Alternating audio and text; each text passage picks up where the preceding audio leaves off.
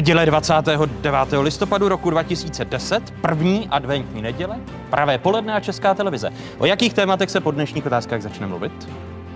Co se nám podařilo za 8 let vybudovat a za dva, za tři měsíce uh, už na to budu jenom uh, smutně vzpomínat a budu na úřadu práce, protože budeme muset všechno prodat. Podnikatelé u konce s dechem. Jaká nadílka je ještě čeká? Diskuze vicepremiéra, ministra zahnutí Ano Karla Havlíčka, jeho českého hejtmana, ex-ministra Martina Kuby z ODS a místo předsedy hospodářského výboru Martina Jiránka z Pirátů. Podívejte se na internet na vše online, na adresu všeonline.cz. I já se podívám. Všichni mají být online, ale vnější data jsou nedohledné. Proč dlouho očekávaná aukce nepřinesla nového silného operátora a konkurenci na trhu? Kdo je vítězem a proč opět prohrál zákazník? Další téma první části otázek. Daňový balíček, tak jak je nastaven, tak se bavíme o navýšení deficitu státního rozpočtu zhruba těch 320 miliard o dalších. A teďka se můžeme bavit, jestli je to 130 miliard nebo 160 miliard. Vánoční balíčky jsou tady. Zatím jen ze sněmovny. Kolik budou stát? Diskuze předsedů poslaneckých klubů Jaroslava Faltínka z Hnutí Ano, Jana Bartoška z KDU ČSL a poslance Jiřího Dolejše z KSČM. Vítejte při nejsledovanější televizní diskuzi v zemi. Hezkou neděli vám všem divákům jedničky i z pravodajské 24 České televize. Vstupujete do jedinečného prostoru pro diskuzi. Rozvolněte se, prosím. Vláda před několika desítkami minut jednomyslně rozhodla o uvolnění protiepidemických opatření. Česká republika se od čtvrtka přesouvá ze čtvrtého do třetího stupně rizika. S omezením se budou moci otevřít obchody, služby i restaurace, bude zrušeno omezení vycházení, znovu se bude moci prodávat i v neděli. Dneškem se podle vlády naplnila podmínka sedmi dní České republiky v jednom pásmu rizika. Odklad o čtyři dny budou moci podnikatele využít k přípravě pro otevření. Společnost ve stavu hibernace, když jsou uzavřené především malé provozovny a kdy je výrazně omezen pohyb, kritizuje předseda výboru podnikatelských odborů Radomil Bábek. Podle něj vládní opatření poškozují celou zemi. První opatření, které já se domnívám, že je nutné udělat, a to okamžitě je spustit ekonomiku, tedy nechat otevřít všechny ty malé krámky a hospůdky a služby a tak dále. Že když řekneme A, musíme říct B je jasné, takže ať nám vláda řekne podle jakých pravidel, ať máme dva, tři zákazníky nebo jen pět lidí na celé prodejně, včetně obsluhy. To všechno je možné. Ale v první řadě musí vláda spustit zase ekonomiku. Pokud to neudělá, tak tenhle vlád, tenhle stát neuvěřitelně schudne. Slova předsedy výboru podnikatelských odborů Radomila Bábka. V rozhovoru pro dnešní otázky prvními hosty dnešních otázek jsou už avizovaní vicepremiér, minister průmyslu a obchodu a také minister dopravy České republiky Karel Havlíček. Hezké nedělní poledne, vítejte počas Dobrý otázka. den a děkuji za pozvání. Mé pozvání přijal hejtman jeho českého kraje, bývalý minister průmyslu a obchodu Martin Kuba z ODS. Vítejte, hezký dobrý den. Hezký den, děkuji za pozvání. A vítám i místo předsedu sněmovního hospodářského výboru Martina Jiránka. Dobrý den. Dobrý den, děkuji. Přeju příjemnou adventní neděli. To, co nás ve čtvrtek čeká, je už to svým způsobem kompletní otevření ekonomiky? Není to úplně kompletní, ale je to skutečně zásadní eh, otevření ekonomiky.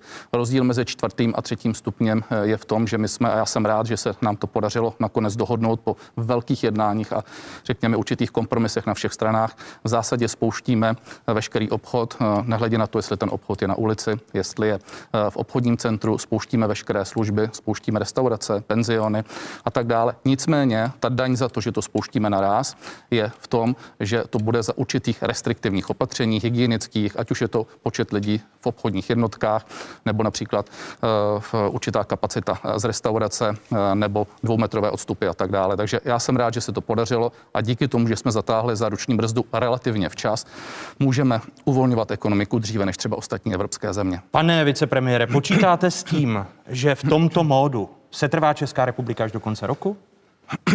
S velkou dávkou pravděpodobnosti eh, by se to eh, nemělo posouvat zpátky, to znamená, to je ta zpráva dobrá a teď to neříkám jako epidemiolog, ale říkám to po opravdu dlouhých diskuzích s panem ministrem zdravotnictví a s jeho zdravotním a epidemiologickým týmem.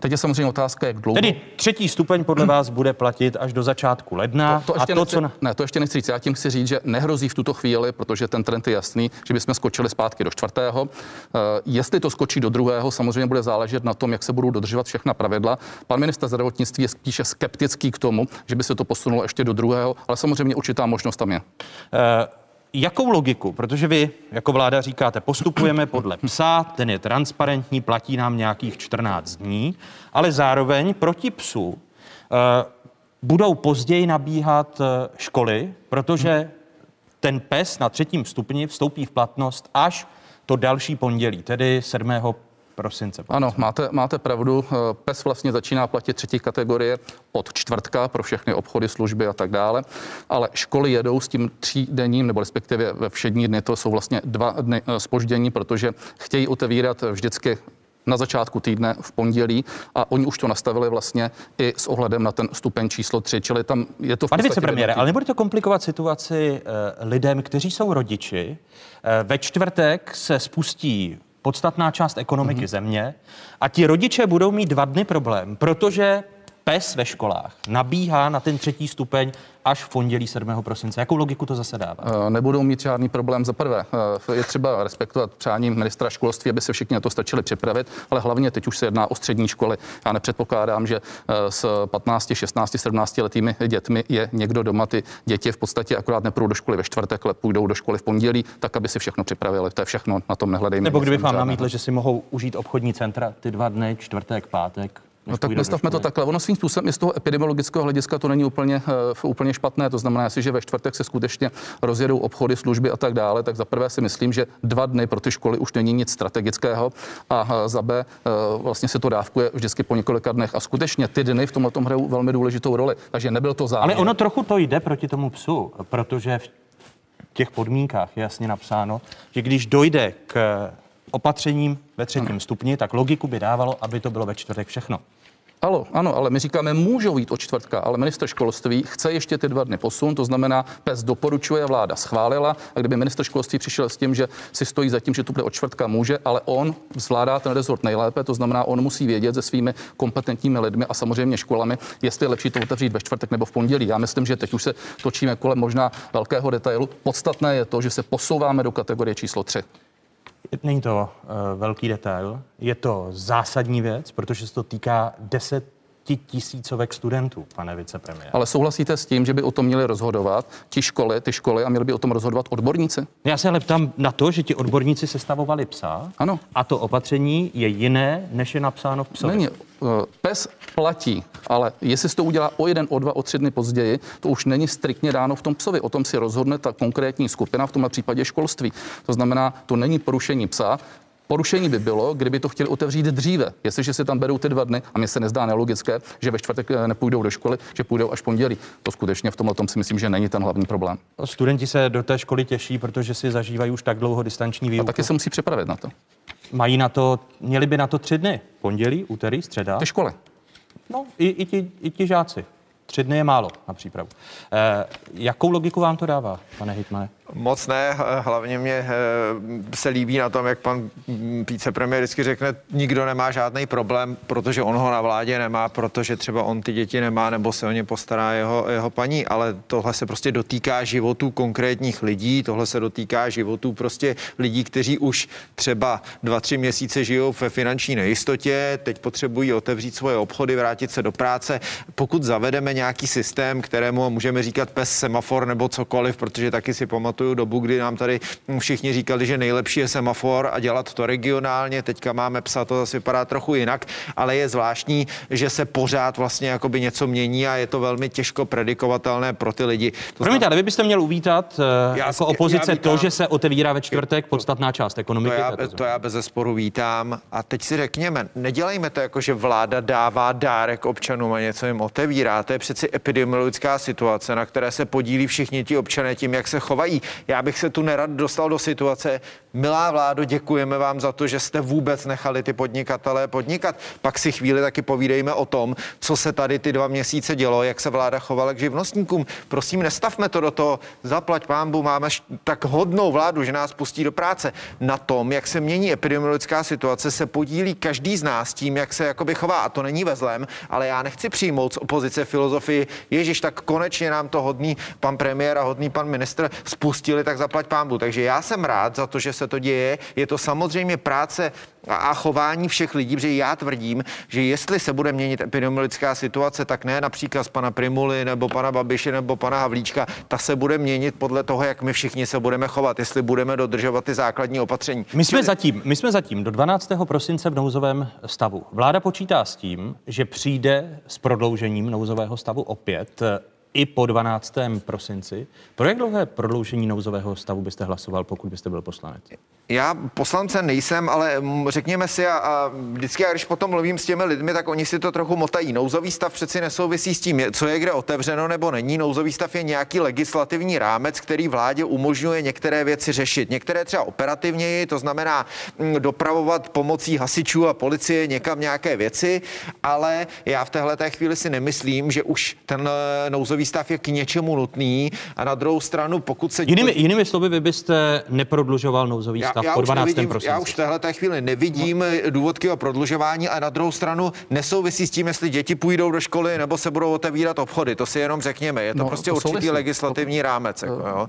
To, právě, to právě souvisí, eh, protože eh, ten stupeň číslo 3 je ještě nezbytně nutný dělat v určitém režimu a pokud nebude ten nouzový stav, tak my tam nemáme nástroj pro to, aby jsme tam ta pravidla udrželi. To znamená... vy máte, pane ministře, nouzový stav i na bod 0, který je vlastně úplně no, čistý no. epidemiologický stav a pořád tam máte nouzový stav. Já jsem ještě neviděl situaci. To kvůli ne, právu schromažďovat. Ne, ale teď, teď, se, teď se vůbec nebavíme, teď, stav. teď se nebavíme vůbec o bodu nula, teď se bavíme o tom, že nouzový stav by mohl vydržet, když by to dobře šlo, někdy maximálně do konce roku a rozhodně nebudeme v bodě nula, eh, na bodě nula na konci roku, to znamená, teď se bavíme o úrovni 3, možná ještě o úrovni 2 a k tomu fakt potřebujeme nouzový stav, to není vy, vy, vy počítáte s tím, že do jakého termínu vláda prodlouží nouzový stav? S jakým datem půjdete s největší pravděpodobností do poslanecké sněmovny? Pravděpodobně do konce roku, de facto s tím, s čím už jsme tam přišli a podle našeho názoru, kdyby tam nebylo to zbytečné show eh, ohledně toho, že se tam v podstatě den akorát diskutuje o tom, proč a proč ne, tak už jsme to mohli dávno mít. Lidé mohli být klidnější, protože to je také o tom, že dneska lidé jsou do značné míry nervózní, jestli náhodou ten nouzový stav skutečně neskončí 12. a píší nám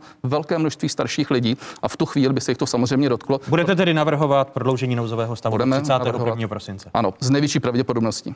Vy podpoříte tento návrh? A tak my se o tom určitě budeme bavit, ale jak říkal kolega, eh, ten nouzový stav eh, bude trvat i při stupni 2, bude trvat i při stupni 1, takže my se tady opravdu můžeme bavit o tom, že ten nouzový stav pojede únor do února.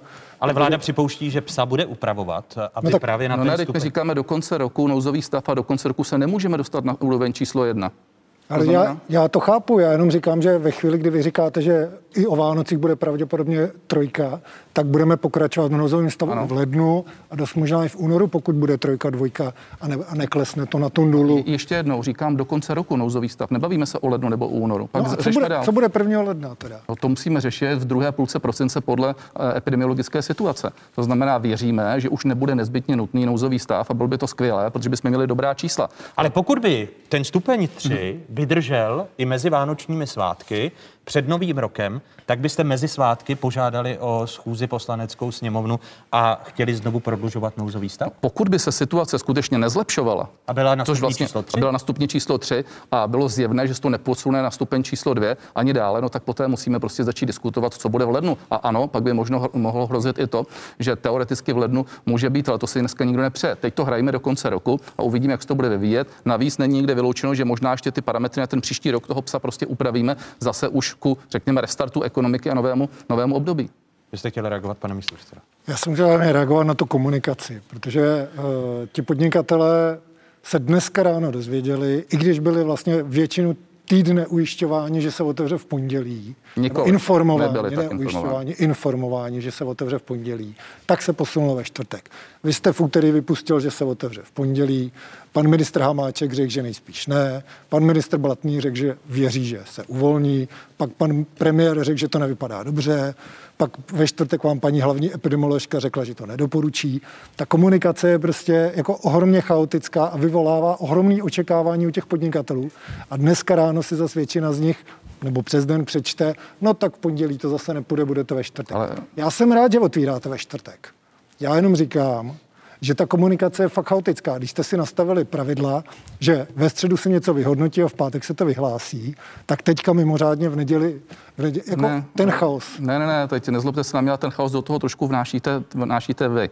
My Proč? jsme neřekli ani jednou, že se definitivně otevře v pondělí. My jsme řekli, že... že první předpoklad, aby se mohlo otevřít, bude pondělí, za předpokladu, že bude sedm dní za sebou všechno v pořádku, což nastalo. A vždycky jsme říkali, musí to tak být. Ale víte, že jsme samozřejmě byli lehce nervózní, protože se to nevyvíjelo tak optimisticky, jako třeba v tom týdnu předcházejícím. Takže samozřejmě eh, jsme obezřetní. Nicméně řekli jsme, sedmý den je neděle, tak uděláme mimořádnou vládu a první možný termín by bylo pondělí.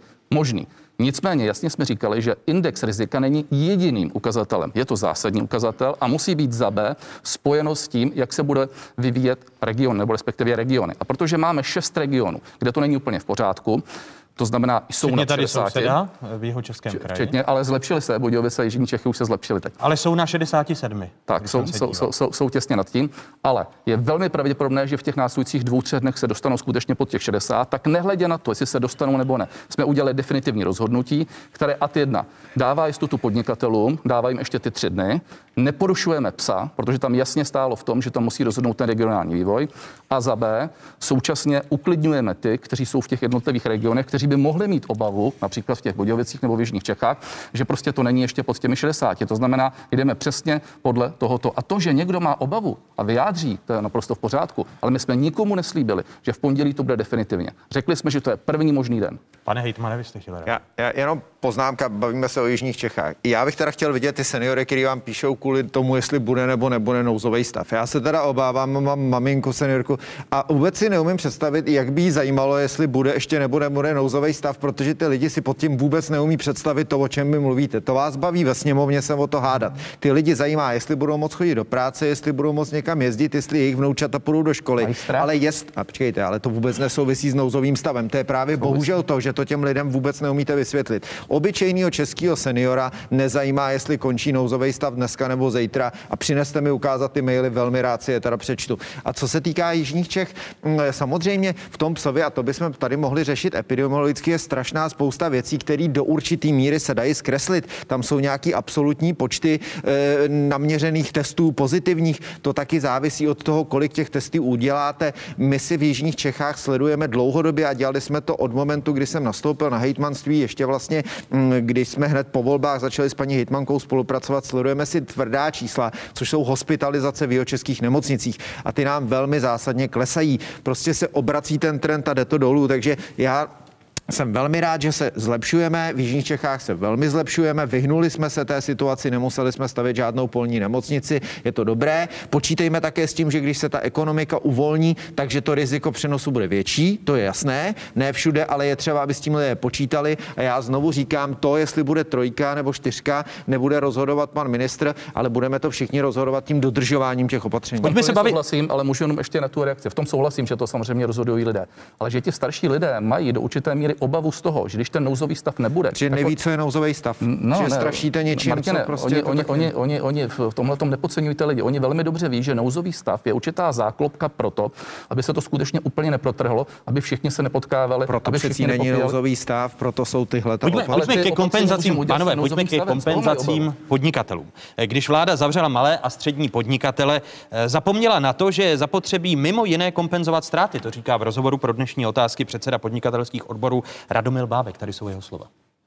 Náklady, které marně vydali podnikatele a živnostníci, musí tato vláda alespoň částečně kompenzovat. A to nedělá. A navíc, a to je podle mě jaksi až neuvěřitelné, Vláda dělá všechno pro to, aby nemusela, snaží se tomu vyhnout. A co by podle Bábka měla vláda udělat a co by podnikatele do budoucna uvítali? Pak jsou to taková ta opatření, která nastartují znovu ekonomiku, jako je například snížení DPH, snížení ceny práce, snížení daní a především snížení nákladu na stát. Radomil Bábek v rozhovoru pro dnešní otázky také připomněl, že zapotřebí zavést Kurzarbeit, který má nahradit eh, program antivirus. Eh, Podle něj by to mělo být rychle, ale za jiných podmínek, než jaké vláda poslala eh, do poslanecké sněmovny. Pane vicepremiére, předpokládám, že připustíte dnes, že už je nereálné, aby Kurzarbeit začal fungovat od 1. ledna. Je to nepravděpodobné, na reálné eh, asi eh, těžko ještě v tuhle chvíli říct, ale je to nepravděpodobné. A, No už je to nereálné, protože Senát má 30 dnů. Ano, to, asi teoreticky by to šlo, ale uh, souhlasím s vámi. Je to, je, to, je to uh, nepravděpodobné v tuto chvíli, ale to není nic úplně dramatického. My máme dneska systém antivirus. Uh, ten antivirus je v zásadě velmi podobný systému Kurzarbeit. Já myslím, že většina firm v tom nevidí úplně zásadní rozdíl. A Kurzarbeit se odlišuje od antiviru zejména s tím, že ho chceme ukotvit v zákoně a nebude spjat pouze s epidemí. Na epidemii tu máme antivirus, který funguje a hradíme dneska 100% kompenzujeme mzdy pro všechny, kteří mají zavříno, případně 60%, kteří zavříno nemají ale eh, dávají lidi tak. Promiňte, ale vy opakovaně, když tady pan místo předseda hospodářského výboru kritizoval chaotická opatření a jejich komunikaci, tak vy už jste říkali, že Kurzarbeit měl nejdříve vstoupit v platnost k listopadu, eh, pak jste to odsunuli na první leden, protože jste nejste schopni se dohodnout s eh, tripartitou a teď se zdá, že Kurzarbeit se odkládá na neurčito. Není to na neurčito. Tak kdy, tak kdy je to otázka, se po třetí odkládá? Ale je to otázka několika týdnů. Nás to dneska netlačí fatálně. My máme antivirus, ten funguje a je v zásadě stejný. A jestli se prodlouží antivirus, je to za cenu toho, že ho chceme fakt dobře domluvit. Jinými slovy, antivirus se bude prodlužovat i po prvním lednu. To uvidíme, protože pozor. No počkejte, tak říkáte, ne. že je nepravděpodobné přijmout Kurzarbeit a antivirus říkáte, že uvidíte, ne. jestli prodloužíte. Ne, prosím, vy, vy jste mě trošku chytil za slovo. I Kurzarbeit nebyl automatický, že by začal 1. ledna platit tak, že by uh, se mohl začít čerpat. Kurzarbeit stejně... tam byla platnost, pane ministře. Ne, pozor. Vy si děláte legraci. Ne, vy si První, 1. ledna, když vstupuje zákon v platnost, zákon o kurzarbeitu, tak měl začít platit 1. ledna. Ano, ale nezač- neznamená to, že to firmy budou čerpat pro boha. Ty ho budou čerpat tehdy, až se dohodne tripartita. To znamená, až se dohodnou ti, kteří ho mají dělat. Zákon Já se vás ale ptám. Je věc jedna, Jestliže ale nezačne platit zákon o kurzarbeitu 1. Ano. ledna, prodlouží se antivirus, když vy říkáte, že to není jisté, protože budeme-li ve třetím stupni, tak předpokládám, že tady ještě nějaká omezení budou. Můžu to, můžu to vysvětlit, prosím. Ano. Představme si hypoteticky situaci, že by kurzarbeit od 1. ledna platil. Co by muselo nastat, aby ho firmy mohly čerpat? Že se sejde v druhé polovině prosince pravděpodobně tripartita sociální partneři a rozhodne se, jestli jsou podmínky k tomu, jako je to v Německu, v Rakousku, že se může začít čerpat, to znamená, že platí ne ta pravidla, ten zákon je jasný, ale že tím pádem firmy mohou čerpat ten Kurzarbeit. A za předpokladu, že bude ekonomická situace dobrá, no tak se vůbec Kurzarbeit neotevře a bude pouze ležet v zákoně. A to tež platí o antiviru. Buď se shodneme na tom, že antivirus dává smysl prodloužit a pak se v klidu prodlouží, anebo dojdeme k závěru, že v tuto chvíli už není nezbytné ho prodlužovat a pak tak jako by neplatil Kurzarbeit varianta by podle vás měla platit? No, to záleží na tom, jak se bude vyvíjet ekonomika v průběhu prosince samozřejmě. To znamená, jestli se shodneme se sociálními partnery, že chceme prodlužovat antivirus, nebo kdyby byl Kurzarbeit, že by se spouštěl Kurzarbeit. Ale nezapomeňme, že máme celou řadu podnikatelů a firm, které už dnes tlačí na pilu ve smyslu toho, ať už to dále neprodlužujeme, protože je nedostatek pracovníků a v dané chvíli už jim brání rozvoji. Váš názor na tuto situaci od 1. ledna? Co by mělo platit od 1. ledna? Seriózně můžeme říct tehdy, až budeme mít za sebou minimálně 14 dní v prosinci a řekneme, vyvíjí se situace takto, musíme si sednout se sociálními partnery a dohodneme se, jestli dává smysl opětovně prodloužit antivirus a samozřejmě paralelně pracujeme na Kurzarbeitu, ale opravdu. Což může znamenat další nejistotu. Před Vánocemi se budete rozhodovat ale... o tom, jestli bude platit antivirus, dál nebo nebude. No ale přece o tom rozhodují i ti podnikatele. Oni si k tomu musí říct sami. No podnikatelé chtěli, aby byl co nejdříve Kurzarbeit. Proč no, se vám jako opozici? No, ne, ale podnikatele současně někteří říkají za prvé, Kurzarbeit tolik nechceme a za B, ani z antiviru nejsou nadšení. Oni, oni, oni říkají, že nechtějí tu podobu Kurzarbeitu, která je v poslanecké sněmovně. Nikoli, že by nechtěli Kurzarbeit, ano. pane, což jsou dvě rozdílné. Ale stále si rozumíme, že i když bude, a to je v tom, čem jsme se trošku zmínili, jako spolu neschodli, i když bude Kurzarbeit uzákoněn, neznamená, že se začne čerpat. Od to musí rozhodnout ekonomická situace a rozhodnutí vlády po dohodě se sociálními partnery. Úplně stejně jako dneska s antivirem. Proč se vám nedaří jako opozici, aby prosadit to, aby některé věci byly stabilní. Ku příkladu, aby podnikatele věděli, co bude po prvním lednu, pane místo předsedo. A tak my o tom mluvíme od února. Ta, jako ta, komunikace, ta komunikace je chaotická, vláda něco slíbí, něco se vyhlásí do médií, e, následuje A vás nějaká netrápí určitá nedohoda. Mě netrápí, ale já nechci teďka řešit antivirus. Já jsem třeba velmi nespokojený z toho, že až teď paní ministrině financí eh, konečně souhlasila s tím, že se bude dát souběh antiviru pro OSVČ a zároveň eh, normální Já vím, že to, ale je teď jedno, jsme v detailu. antivirus. Ona chce tu podporu a buď Ale mě- dostane nebo ne. Já No jsem, počkejte, ale nejdřív ji nechtěla, protože to byl návrh Pirátů i občanské demokratické strany, aby tady ten souběh byl. Vy jste to dlouhé týdny odmítali a teď najednou ministrně financí přichází s tím, že s tím souhlasí. Co se změnilo? Změnilo se to, že jsme dospěli k tomu, že skutečně je to pravda. My jsme nikdy Takže netvrdili- vám to trvá déle než opozici? To není déle než opozice. No, samozřejmě, že to je déle než prosím pěkně, opozice. máme desítky a desítky opatření, které jsou. A my jsme řekli, že pokud opozice přijde s něčím, co dává smysl, a ve smyslu toho, že prostě to upravíme, tak jsme to upravili. My už jsme to Podstatně- měli teďka ve sněmovně v posledních týdnech několikrát a paní ministrině to odmítala a teďka řekla, a já mám připravenou svoji verzi, takže já už jsem připravený na to, že až to paní ministrině dotlačí do sněmovny, tak se na jejím Twitteru objeví, jak to Pane skvěle zařídilo. poslanče, nehrajme to, kdo s tím přišel nebo ne. Dívejme se na to, No tak jestli to to těm dělá firmám paní- pomůže. No tak proč to neudělali už před měsícem? to A Proč to nemohlo pomoci dříve, pane No. vicepremiére? Proto se na to ptám. Jestliže tady Piráti a opozice ten návrh předkládala, jde o návrh, jenom pro vás televizní diváky, protože živnostníci s nárokem na takzvaný kompenzační bonus eh, zatím nedostávali peníze z programu Antivirus. Eh, Právě ministrně financí změnila koncem týdne názor eh, a chce souběh těchto věcí. Já to, který- dovi, já to A já dovysvětlím. pak vysvětlím, když tak proč Já to dovysvětlím. Tam byl problém, že podnikatel, který byl OSVČ a měl třeba jednoho zaměstnance, tak si musel vybrat. Dostanu já kompenzační bonus, abych mohl přežít, anebo dám antivirus svému zaměstnanci, aby mohl on přežít. A tohle bylo prostě absolutně nelogický. A celý dva měsíce o tom mluvím. Ale můžu teda k tomu, proč tak bylo? Nebo Ano. bych nebral slovo pan Tak Kubek? eh, velmi stručně řekněte, proč se paní ministrně rozmyslela až po tolika týdnech? Ano, to by mě zajímalo. Protože uh, jarní, tam, kde ten souběh byl možný, to bylo na jaře. Teď jsme vyšli vstříc eh, v programu Antivirus tak, že proplácíme nikoli 60% za ty zaměstnance, ale 100% včetně odvodu. A řekli jsme, dobře, ti, kteří mají zaměstnance, což jsou v drtivé většině, SROčka, případně akciovky a tak dále, menší, střední, větší firmy, čili podniky, budou mít 100% kompenzace a jednotlivcům, to znamená OSVČ, těm nechme pětistovku. A ano, vy jste přišli s tím, ale ostatní s tím přišli, nebyli jste to jenom vy. Pojďme to skloubit a nechme pětistovku i možnost zaměstnávat. A my jsme řekli, ano, uděláme to. A je to. A podstatné, je, že to ty firmy můžou takhle vykompenzovat. No, a Vy tečka. jste, vy, jste, vy jste to ale řekli až několik týdnů poté, pane... Utekli dva měsíce a je to. Ne, jsou dva měsíce.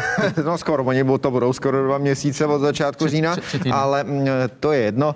A mně se líbí, pane ministře, jak vždycky, když to udělá někdo jiný, tak nemluvme o tom, kdo to udělal, když to uděláte vy, tak to musíme sdělit, že to udělala vláda. Ale já možná se vrátím vůbec k tomu, co říkal ten pán v té reportáži, Václave, protože mě jako fascinuje, že je třeba si jakoby uvědomit, že tou krizí mm, prochází každý v téhle té společnosti trochu jinak. A nutno říct teda, že OSVČ jsou na tom jako velmi byti. A teď jako pojďme si namodelovat, pane ministře, situaci. Byl jste živnostník a budu říkat, vydělával jste si 30 tisíc prostě měsíčně, vám zbylo kolik ten člověk teď dostává. Vy mu pošlete pětistovku na den, což je přes palec 15 tisíc, odečtete mu necelých pět na sociálku, na zdrávku, tomu ani nenecháte a ten člověk dneska žije od vás za 10 tisíc korun. Potom, to, to je fakt, to je fakt a nemá jinou možnost. Ještě pokud je to třeba majitel fitness centra a zaměstnává, a to je ten souběh, nějaké dva trenéry, tak se musel rozhodnout, jestli on od vás dostane tu almužnu 10 tisíc, anebo jestli umožní dostávat antivirus na svoje na svoje trenéry. Potom máme zaměstnance firmy. Ta firma buď je úplně zavřená, tak ano, může dostávat 100% platu, ale až do 29 tisíc nebo do nějakých, já nevím kolika, 50, pardon, 50. A tak ty zaměstnanci se mají významně lépe než ty, než ty živnostníci. Nechci vůbec mluvit o tom, že vytváříte takovýhle program pro profesionální sportovce, jo? takže tady živnostníci dostávají 10 tisíc korun a vláda dotuje profesionální sportovní kluby tím, že můžou platit prostě 50 tisíc ve chvíli, kdy se jako nehraje. A pak je státní zaměstnanec, chráněnec všech, který sedí na home officeu doma za 100% prostě svýho platu a nic se neděje. A teď mi řekněte, jaká je v tom spravedlnost, když těm živnostníkům nedovolíte otevírat, diktujete jim to, ale svoje ministerský úředníky prostě necháte sedět doma. A Co byste tedy uvítal? Teď eh, Já bych tomu- ten první krok, že tady může dojít k souběhu, to s čím to, to, konečně? to je jasný, ale To to, ale to, že přeci ty živnostníci nemůžou žít za 10 tisíc korun, to je věc, která už se měla řešit dávno, ale když si to takhle, a on to o tom málo kdo mluví, to jsou Kurzarbeit, antiviry, ty lidi málo kdy přesně, protože v tom nežijou, tomu rozumí, ale živnostníkovi posíláte almužnu, nemůže vlastně on podnikat, nemůže prostě, protože to má zakázaný podle psů a všech dalších věcí a e, zaměstnanec anebo státní úředník dneska sedí doma za 100% platu. Proč třeba neomezíte mm, ty výdaje na ty státní úředníky? Nehrajme si na to, že 8 hodin doma sedí prostě a dělají home office, až se z nich kouří. Můžu? Tak, já myslím, že teď jste to dával, ale nezlobte se na mě, smotal jste všechno dohromady. To, že jsou doma státní nic úředníci. nesmotal, jsem popsal tři situace. Ano, ale typu- to, že jsou typový. doma státní úředníci, tak ty jsou doma proto, aby byli na home office, aby nebyla žádná mobilita, tak jako jsou tam doma i ti, kteří pracují někde v kanceláři. Stejně jako jsou tam ty živnostníci, chudáci. Ano, no. nechme, já k těm živnostníkům dojdu. Zaměstnanci, ať už je to státní nebo jakýkoliv, jakékoliv firmě, je-li firma zavřená, dostává, to jste řekl správně, 100% kompenzace mest plus odvody, případně 60%, pokud ta firma je částečně otevřená a jede. Co se týká živnostníků, 600 tisíc živnostníků, což jsou všichni na hlavní činnost, dostali celkem už více jak 60 miliard korun. Vychází to přibližně v průměru 100 tisíc na živnostníka. K tomu dostávají ti živnostníci za předpokladu, že mají provozovnu, říkám k tomu, tak dostávají nájemné a to nájemné dostávali jak na jaře, tak nyní. Nyní dostávají 100% nájemného za dobu, co bylo zavřeno.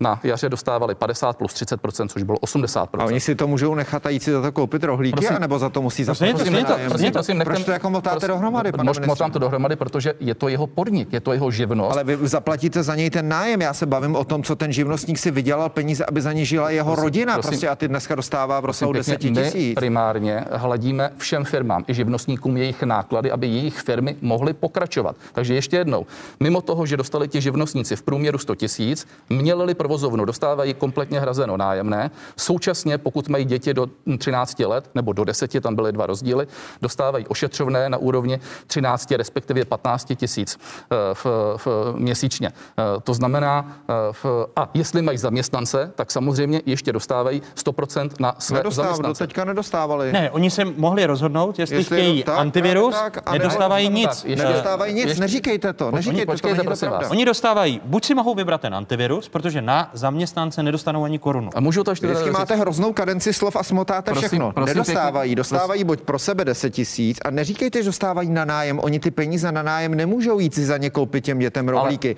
Oni No dostávají peníze na nájem, Na nájem, ale ale ty dále ty dále- redistribuují na ten nájem. platí na No, ale- ten nájem, ale ale že to není dostávají. pro ně, to ale není pro díky tomu můžou fungovat a přežijí. A co se týká ještě jednou toho souběhu, tak zase pojďme tedy být přesný.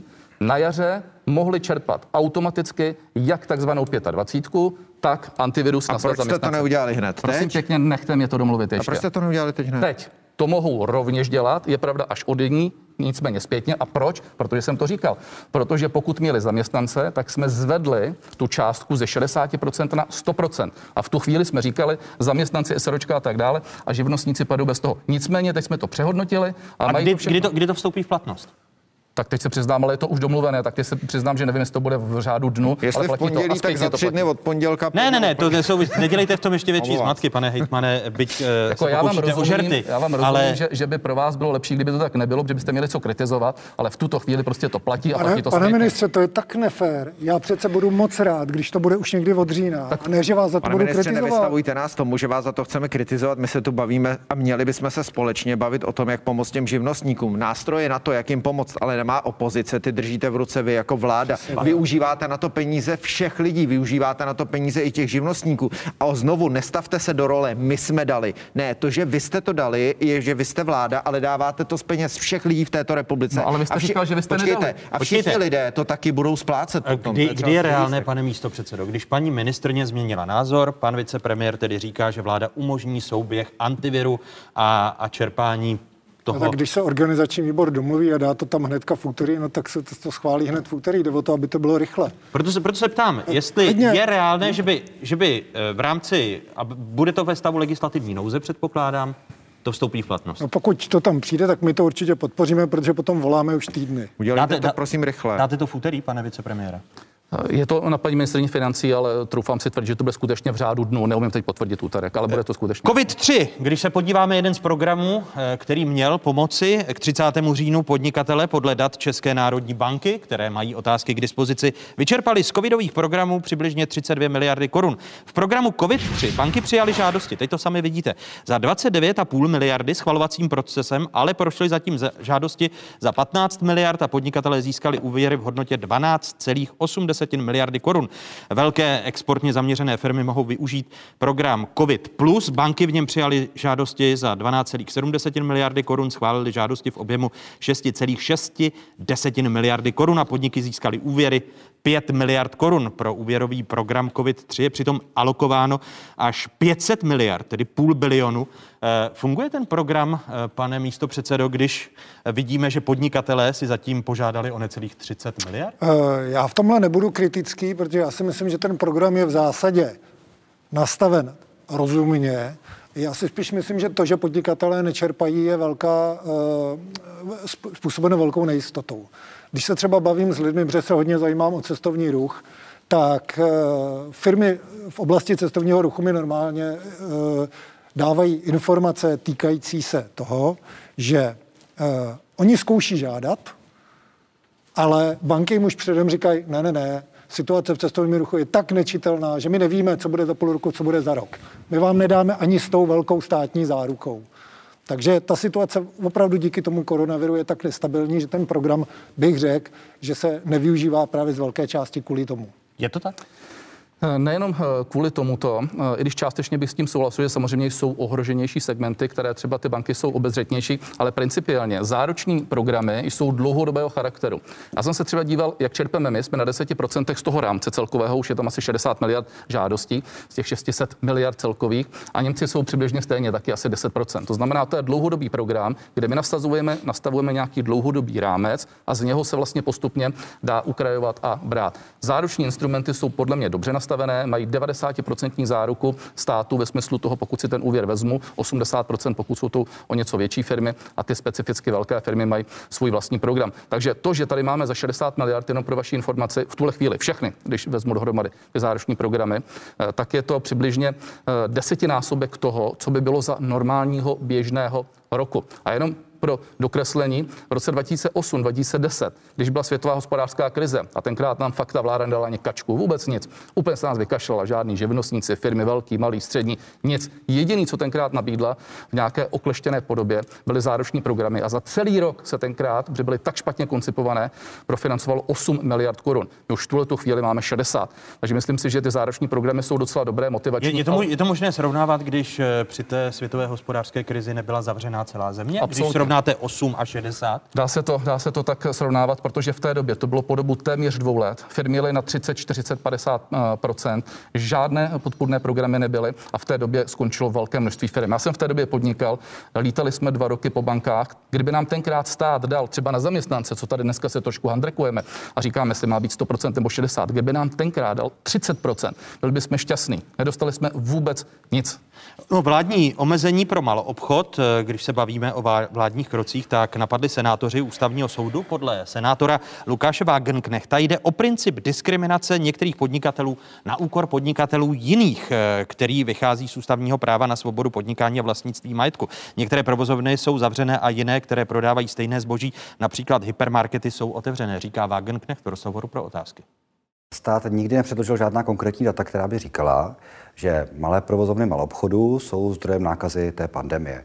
Naopak data, které byly prezentovány na internetu, data státu, ukazují, že tím, kde se ta pandemie šíří nejvíc, je buď to domácnost nebo pracoviště, tím pádem myslíme velké továrny nebo úřady a tak dále.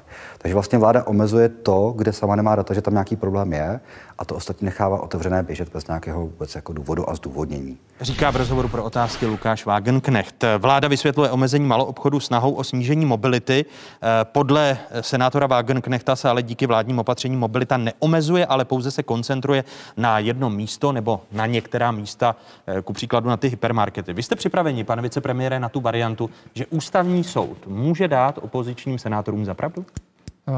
Já nechci teď předjímat, jak rozhodne ústavní soud, ale... Ale jestli jste připraveni na tu variantu, že byste opatření změnila, budoucnu, musíme pokud... být připraveni samozřejmě na cokoliv, ale teď už se bude pouštět, to znamená, ztrácí to, to trošku smysl, ale mě udivuje prostě senátor Wagenknecht, máme nového epidemiologa, pana senátora Wagenknechta, který přesně ví, jak funguje mobilita, jak nefunguje. Aniž by se podíval do jakýchkoliv dat a ta data jsou k dispozici. Mimo jiné, když by byl jenom trošku šikovný, tak si je najde na internetu, ale samozřejmě rádi mu je poskytneme, já jsem mu to i slíbil.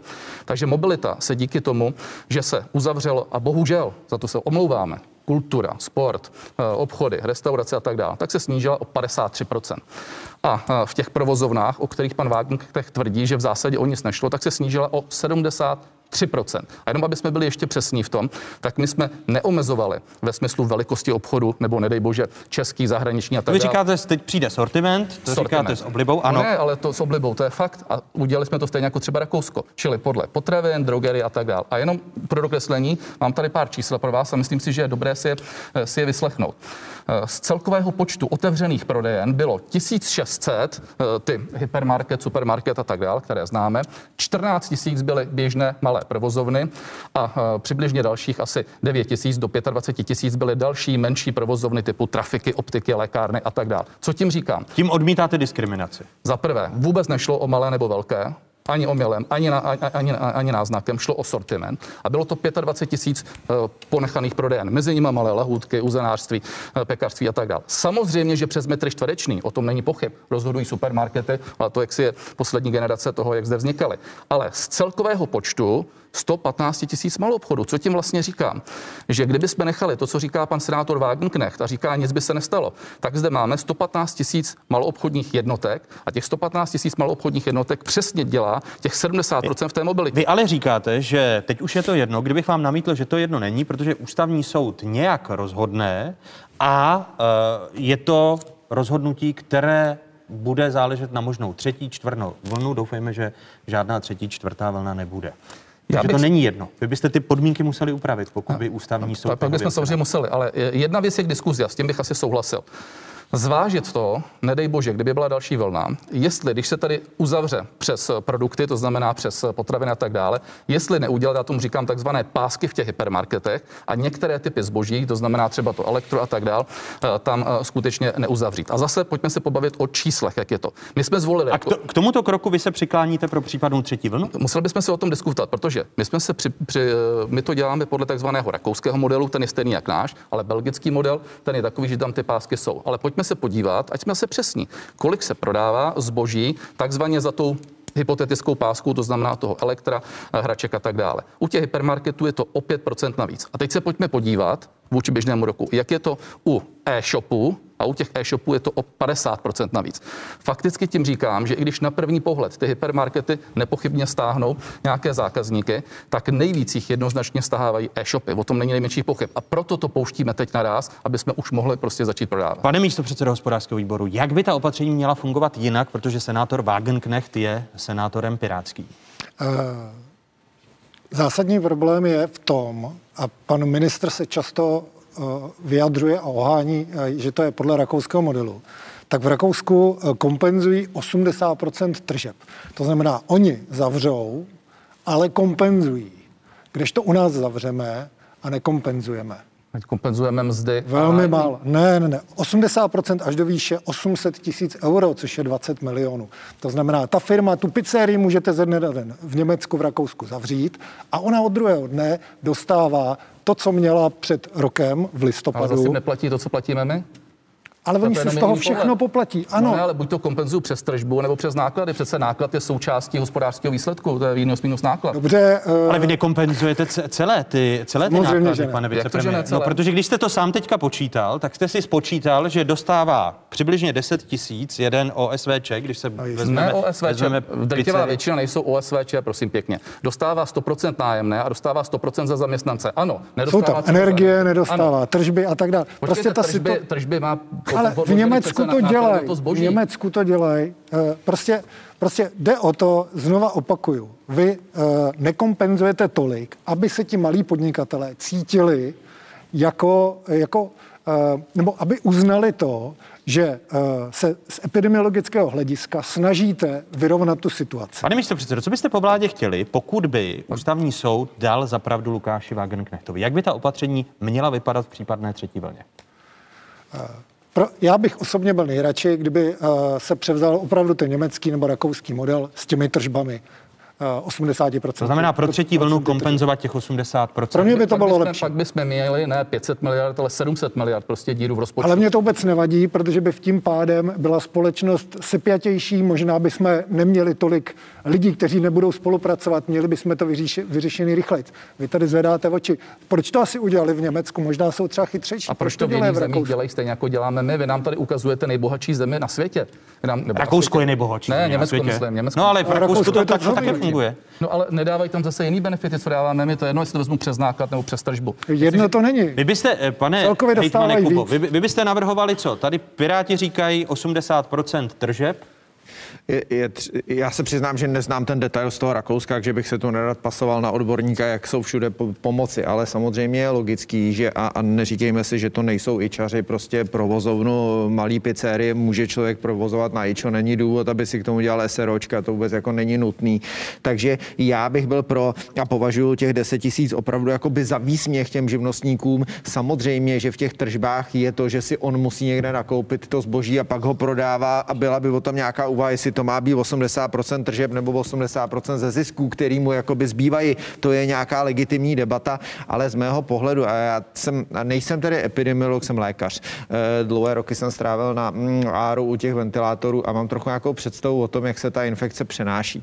Já respektuju ty debaty o té mobilitě, ale e, ta nákaza v tom malém krámku proběhne úplně stejně jako v tom velkém hypermarketu. Vzpomeňte si, že když se bavíte z hygieniky, tak existuje něco jako epidemiologicky významný kontakt. Ten, ten nějakou dobu trvá, je na nějaké metry. To znamená, já když se dívám do našich světin v jeho českém kraji, které dostávám jako hejtman a vidím, kde se ti, ty lidé nakazili, tak na začátku září to byly školy, logicky, protože ty lidi tam spolu sedí v zavřené místnosti, ale dneska, a je to pravda, jsou to buď e, nějaká zaměstnání, m, nebo jsou to, e, nebo jsou to Chápu vás rodiny. správně, že vy byste pro tu třetí vlnu nechal otevřené i ty Já, malé. já, bych, já bych co nejvíce se opravdu snažil nechat toho otevřeno v té ekonomice co nejvíc, protože nezlobte se na mě. A to je další jako paradox.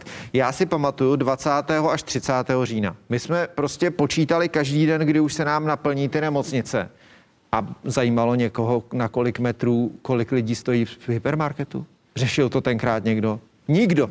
Nepadlo o tom slovo. Pak se křivka otočila, padá dolů a vy se tu teď najednou strašně zabýváte. Ta křivka padá dolů i bez těch 15 metrů. To vůbec nebylo opatření, který by k tomu přispělo. V té nejhorší fázi krize jste ho vůbec nezavedli. A teď se tu o něm jakoby hádáme. To znamená, v, těch, v tom to není. V tom to není. To, na, to nakažení neprobíhá, když si kupuju. Stručná reakce Karla Havlíčka a přejdeme k dalšímu tématu. Souhlasím s vámi v jedné věci. Těch 15 metrů se mělo zavíst už v září, No. ale to Ale neznamená. ta, ta epidemie se zpomalila bez ale, toho. Tak, ale eh, souhlasím s váma, mělo to být zavedeno podobně jako jiné země, ale uh, to neznamená, že v momentě, kdy jsme začali uvolňovat, tak těch 15 metrů nedává smysl. Fakt jsou země, které mají buď 10 metrů nebo 15 a Německo, víte, co teď dělá? Začíná zpřísňovat a dává nad 800 metrů dokonce jednoho člověka na 20 metrů čtverečních. A kdy to dělá? Když jde dolů. To znamená, není to úplně tak jednoduché a Pane, černobílé. pane jak to vypadá. vicepremiére, tam jde o to, to lidem vysvětlit, když se podíváme na jeden vtip, který koluje po sociálních, a týka, eh, sociálních sítích a týká se vás, eh, tak se to... Těch, těch je hodně. Ano, vy, kte, vy, jste, vy jste viděl uh, maturitní, maturitní otázku, kterou navrhujete vy jako vicepremiér. Tak to jsem Eh, neviděl. Cermatu, to jste neviděl. Ne, ne, to jsem neviděl. Eh, Tento vtip vám přisknul autorství fiktivní maturitní otázky z matematiky. Do prodejny o rozle ze 450 metrů čtverečních může vejít 30 lidí. Kolik lidí může vejít do autobusu o rozloze 30 metrů čtverečních? Správná odpověď zní 48. Eh, Ty, ty lidové anekdoty jasně ukazují na to, že lidé některým těm opatřením vys těm 15 metrům eh, čtverečním nerozumějí, když mají držet dvoumetrové odstupy a rozestupy, protože to vychází metrově zas jinak. A já ještě kratička. Ne, s dovolením, aby Pardon. Karel Havlíček No, zareagoval. v, samozřejmě, že 100% to neodchytneme nikdy, ale přece když ta možnost je, notabene je to skutečně téměř ve všech zemích, tak proč bychom to tam nemohli nadávkovat tak, že prostě budeme mít větší jistotu? Je vždycky lepší v tom obchodě se alespoň od toho odprostit, když už tady v tom autobuse prostě to nedá. Navíc v tom autobuse mezi náma jezdí 20% lidí teď, jo. to znamená, eh, tam to nebylo tak, že by se to úplně, úplně nabouchalo. A my jsme si ještě hodně hlídali, teď to beru jako minister dopravy, aby těch autobusů pod možno jezdilo dost i vlaku, aby se eh, to nesplošťovalo tak, že eh, respektive... Vlaky se škrtají, o tom záhy bude řeč, no, vy jste chtěli ještě ale, reagovat. Já chci ještě reagovat, když už jsme u těch internetových vtipů. Já bych chtěl jenom vyzvat, a myslím, že s tím kolegové budou souhlasit. Je to takový obrázek, který, který koluje po internetu. Když nakupujete od malého podnikatele, nepřispíváte anonymnímu řediteli na třetí chatu, ale malého čičce na taneční kroužek. Pokud tedy otevřeme ve čtvrtek malé podniky, malé obchody, pojďme vyzvat i lidi, aby se zaměřili na to, že budou nakupovat opravdu u nich a pomůžou jim přežít tu situaci, kterou Eh, ten koronavirus způsobil. Velmi stručně ještě dvě témata, která byla trochu překryta tou koronavirovou krizí. Eh, téma první, eh, Evropská komise s konečnou platností neproplatí evropskou dotaci 100 milionů korun na stavbu linky na výrobu toustového chleba v pekárně společnosti Penam, která patří do holdingu Agrofert. Podle komise nejde o inovaci výroby, peníze ale společnost už získala ze státního rozpočtu České republiky. Mezi kritizovanými projekty Agrofertu, kterým Česká republika přiznala dotaci a zároveň už i peníze proplatila z České státní pokladny. Jsou kromě dotace na pekárnu Zelená louka také projekty výměny sušáren zrnin v Havlíčkově, Brodě a v Dobřenicích. Na projekt eh, poslal český stát dotaci 2,5 miliardy korun. Česká republika nebude v nejbližších měsících žádat po podniku Agrofert na zpátek 100 milionovou dotaci eh, pro pekárnu Zelená louka. To na dotaz seznam zpráv uvedla ministrně pro místní rozvoj Klára Dostálová. Eh, pane vicepremiére, protože vy spravujete ten, ten projekt, respektive ty fondy, které se týkají Penamu a té dotace 100 milionů korun. Mm-hmm. Budete chtít po Agrofertu, aby 100 milionů vrátil do státního rozpočtu? Tak já to teď ještě musím trošku, trošku uh, upravit. Uh, jsou to programy, které byly schvalovány někde v roce 2015 za pana ministra Mládka, ale samozřejmě bylo to pod ministerstvem průmyslu a obchodu. Jenom tím chci dát, jak si dokreslit, že pan. Že jste to neschvaloval vy. A nejde ani o mě, ale že pan ministr Mládek jako určitě nebyl ve fanklubu pana premiéra Babiše. On ale, s ním byl v jedné koalici, ale jasně. vládě. Ano. Ale pojďme si, pojďme si říct, jak to. Vrátí se těch 100 milionů? Já, já to jenom ano, do státního Já to jenom dořeknu. Eh, v, jenom abych si dokreslil, jak to probíhá celá to kontrola. Čtyři... Pane ministr, ne. já se vás ptám, jestli vrátí, tak řekněte nevrátí a pak si dokreslujte. No dobře, no, já bych tomu došel, ale tak já začnu tak z jednoho konce. Začněte odpovědi na mou otázku s dovolením bude se to chovat jako jakákoliv jiná firma a pakliže eh, v Evropská komise definitivně, definitivně samozřejmě uzná to, že to eh, bude neakceptovatelné pro ní, no tak pak se jde standardně přes finanční úřad a musí se to vracet. A je úplně jedno, jestli se jedná o firmu A nebo o firmu B. O tom není nejmenších pochyb. Když tedy Evropská komise definitivně rozhodla, takže Agrofert... Ona ještě nerozhodla definitivně, v, zatím máme fantastické... S, koneč, s konečnou platností. Není tam, je tam ještě možnost eh, podání eh, v nějakého prostě znaleckého posudku, ale to je věc druhá. Ale samozřejmě, jestli potom definitivně rozhodne, tam není jiná cesta ani o to. Takže Agrofert vrátí tu dotaci no, pochopitelně, milionů, pochopitelně. Milionů korun. Ale jenom, aby jsme si to dokreslili, tam bylo z tohohle eh, v dvorku dva projekty. Jeden byla ta takzvaná zelená, zelená louka, to byl ten, ten toustový chleba a tak dále, kde tenkrát ta komise někdy v roce 2015 tomu přidělila nějaký počet bodů. Teď se to prostě nějakým způsobem dohaduje s Evropou, někdo tvrdí tvrdí ano, někdo tvrdí ne. Druhý projekt, který tam byl, byl Ethanol Energy. Ethanol Energy, a teď jenom poslouchejme, jak to probíhalo. Evropská komise přišla a řekla nikoli. Vy nás chcete unavit, pane Ne, nechci vás unavit. A já vám jenom řeknu, jak to probíhalo. Probíhalo to tak, vrátit. A my jsme řekli, že v tu chvíli by vraceli firmy za 3 miliardy korun. Ukázali jsme jim na chorvatský projekt, kde to funguje, jaká byla odpověď. Současně s tou zelenou loukou, proto teda vám do soustažnosti, přišla odpověď, že je to v pořádku. To znamená, najednou se, najednou se nic neděje. Ze 14 případů, které byly ve smyslu střetu zájmu, nakonec Evropská komise akceptuje dva. To znamená, velká, velký humbuk vždycky na začátku, poté se odvoláme. Proto se odvoláváme. A je to úplně kvůli každé firmě stejné. Ale eh, říkáte, že těch 100 milionů, pokud eh, to bude pravomocné rozhodnutí, tak budete chtít po Agrofertu zpátky. No tam ani není jiná možnost. Pokud to samozřejmě. No, je tam možnost ještě odpustit to, co se stalo u, u, u ministerstva financí, že by ministerstvo financí ještě mohlo tu. Ne, my to automaticky předáváme ministerstvu financí a ministerstvo financí už to potom eh, vymáhá standardní. Takže se to nestane. No ani nemůže. Že by se odpustilo těch. Je to dobrá zpráva z pohledu Pirátů? Je to dobrá zpráva, samozřejmě. Ale takhle se chováme ke každé firmě. V pořádku. To jako tam, tam, jako... není rozdíl. Jo. Já jenom říkám prostě, jakým způsobem se kontroluje. Tak eh, a druhá věc, která je také mimo COVID, tak eh, je opětovná výměna eh, generálního ředitele Českých drah, protože koronavirový rok přinesl právě a přináší personální změny v Českých drahách. Minister průmyslu a obchodu a minister dopravy Karel Havlíček je podle serveru z dopravy CZ nespokojený se, se, se šéfem Českých drah Václavem Nebeským. Premiér v době jmenování Nebeského mluvil, cituji, o tom, že Nebeský přichází stabilizovat firmu. Opozice mluvila o politické trafice. Pane premiére, kolik ředitelů ročně musí mít české dráhy, abyste je totálně zlikvidovali? České dráhy téměř zlikvidovali naši předchůdci. My se samozřejmě snažíme eh, tu společnost eh, stabilizovat. Pan Babiš a pan Kremlík dali politickou trafiku post šéfa českých drah s platem půl milionu korun panu bakaláři Nebeskému potom, co jeho manželka odeslala za Českou republiku úřednickou odpověď, že s dotacemi Agrofertu je všechno v pořádku. Prošel úspěšně výběrovým řízením, prošel výběrovou komisí, dozorčí rada ji jmenovala a to je pro mě záruka toho, že bude úspěšný nebo měl by být úspěšný ve vedení českých drah.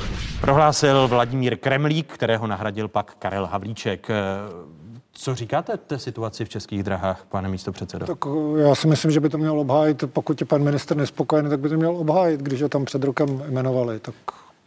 Uh, vám přijde že je situace českých drah taková, že je zapotřebí měnit vedení, protože pokud se nemýlím, tak uh, jsou to až 3 miliardy korun výpadek v českých drahách, který se týká právě tržeb.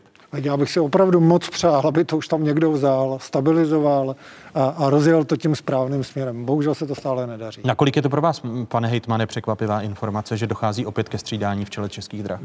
Pro mě se to opravdu jako těžko komentuje. Přiznám se, že když nemáme prostor na to, aby jsme spíš komentovali tohle, tohle se pro mě opravdu jako pro hejtmana a člověka, který nesedí v parlamentu, prostě těžko komentuje. To si musí obhájit pan ministr. A se to ale také vybral. může dotknout eh, v dopravní obslužnosti? To bez sporu, akorát to se nebude týkat jenom výměny pana ředitele, eh, to se bude týkat fungování eh, celé té dopravy v právě v souvislosti s koronavirem a my jsme samozřejmě v téhle chvíli ty věci řešíme s asociací.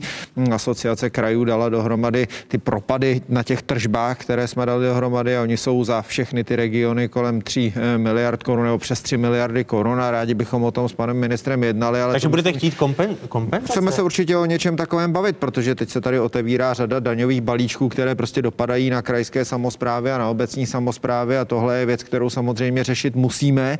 Eh, myslím, že na to, na to není ani čas, ani prostor, ale samozřejmě tyhle ty peníze my bychom potřebovali, protože je budeme muset z krajských eh, rozpočtů nějakým způsobem s těmi dopravci vyřešit, ale komentovat tady, eh, jestli funguje dobře ředitel českých drah, já jsem toho člověka nikdy neviděl. Vám, vám bylo vytýkáno, prostě... že vy jste jako občanští demokraté destabilizovali předtím české dráhy. Proč nedodrželi jste vlastní slova? Slyšeli jsme, s jakými slovy Vladimír, promiňte, Václav Nebeský přicházel do čela českých drah a teď jsme ustřídáni tak my tam přece neděláme žádnou uh, revoluci. Uh, jedná se o to, že, že končí generální ředitel. No, ale, není revoluce? No, není to revoluce a hned vysvětlím, proč to není revoluce. Uh, my jsme v České dráhy jsou v současné době vlivem covidu, podobně jako ostatní dopravci, skutečně v problémech. Měli až 80% výpadky a ta společnost bude mezi 3 až 4 miliardami ve ztrátě. Jinými slovy, pan Nebeský tam odehrál svoji hru a netvrdím, že špatně v době, kdy ta firma rostla, v době, kdy ta firma prostě potřebovala nové produkty a tak dále, ale není to typický člověk do toho, řekněme, krizového managementu, finančního managementu. Nicméně svoji práci si tam odehrál poměrně dobře, proto tam zůstává, zůstává na pozici čina představenstva a přichází tam člověk, žádný parašutista, přichází tam člověk z ceřiné společnosti, nejvýznamnější české spořitel, eh, společnosti, pan Bednárek, je to šéf eh, ČD Cargo, který v době krize prokázal velmi dobré výsledky, je to krizový manažer. Jinými slovy, Václav Nebeský není krizový manažer, proto dochází ke střídání v čele České. No, já bych to ještě dořekl, ano. je to jedna věc. A druhá věc, je tam opravdu určitý personální, prostě jeho osobní problém. Vyšli jsme mu v tomhle vstříc, to znamená, v dané situaci je to pro něj i s ohledem prostě na diskuzi s ním lepší, pokud nebude vystaven prostě tomu enormnímu tlaku, která ta společnost bude muset snášet v následujících měsících. Ale řešíme to interními lidmi, kvalitními lidmi a skutečně lidmi, kteří mají nejenom kompetenci, ale i velký respekt eh, v celém řekněme, odvětví železnic. Eh, budete kompenzovat ty 3 miliardy krajům eh, v, propadě, v propadu regionální dopravy? K tomu bude ještě individuální diskuze, já to teď tady nechci otevírat, ale samozřejmě jsme připraveni o tom diskutovat a musím říct, že s panem Hejtmanem, když se ne vždycky na všem shodneme, tak na těchto těch odborných věcech to nebude o politice. Je, počkejte, jinými slovy počítáte s tím, že by došlo k nějaké kompenzaci Eh, protože kraje platí, pokud se nemýlím, tak ty nasmlouvané částky eh, právě dopravcům v čele s českými drahami, protože ti jsou nej, největší. Ono to má soustažnost. My v tuhle chvíli připravujeme eh, kompletní kompenzaci dopravcům za takzvané objednávkové dálkové spoje, jak za jaro, tak za podzim. Současně pro dopravce připravujeme kompenzaci za takzvané komerční spoje a pro kargo, to znamená nejenom se čeré kargo, ale všichni, kteří jezdí, máme ještě připravenou kompenzaci spojenou prostě s obnovitelnými zdroji. Jinými slovy, v tuhle tu chvíli se jedná přibližně o jednu miliardu korun, kterou dáváme z ministerstva dopravy všem dopravcům, kteří jezdí objednávkově a kteří jezdí komerčně. Pak si musíme sednout, jak to bude v jednotlivých krajích, protože samozřejmě v těch krajích jezdí ještě někteří další dopravci, ale na druhou stranu taky i to je do značné míry odpovědnost těch krajů, čili nemůže ten kraj to jenom přehodit na ministerstvo dopravy. Takže ne, cel, takže ne celou částku těch 3 miliard. To budeme o tom diskutovat. Eh, já se omlouvám, že nedošlo ještě na téma uh, drahých no. dat a slibuji, že uh, v této sestavě budeme pokračovat uh, v nejbližší době uh, a probereme právě i ceny volání. A data klesly, to je důležitá. důležitá. No ne, stále, stále patříme no, mezi nejdražší. anebo cenu? Ne, stále patříme k nejdražším, k nejdražším v Evropě. Děkuji prvním hostům otázek, kterými byli vicepremiér, minister průmyslu a obchodu a minister dopravy Karel Havlíček, hejtman jeho českého kraje, bývalý minister průmyslu a obchodu Martin Kuba a místo předseda sněmovního hospodářského výboru Martin Iránek. Pánové, děkuji. Děkuji. Děkuji a všem hezký den. Loučíme se s diváky jedničky. Přepněte si ale na spravodajskou 24, protože vás čeká velká politická diskuze. Řeč bude i o vašich daních, o rušení superhrubé mzdy a jak dopadne právě na e, rozpočty krajů a měst. Daně našimi hosty budou e, Jan Jaroslav Faltínek, předseda poslanců Hnutí Ano, Jan Bartošek, předseda poslanců KDU ČSL a Jiří Dolejš, poslanec KSČM. Přepněte si po stručných zprávách na 24 pokračujeme. Thank you.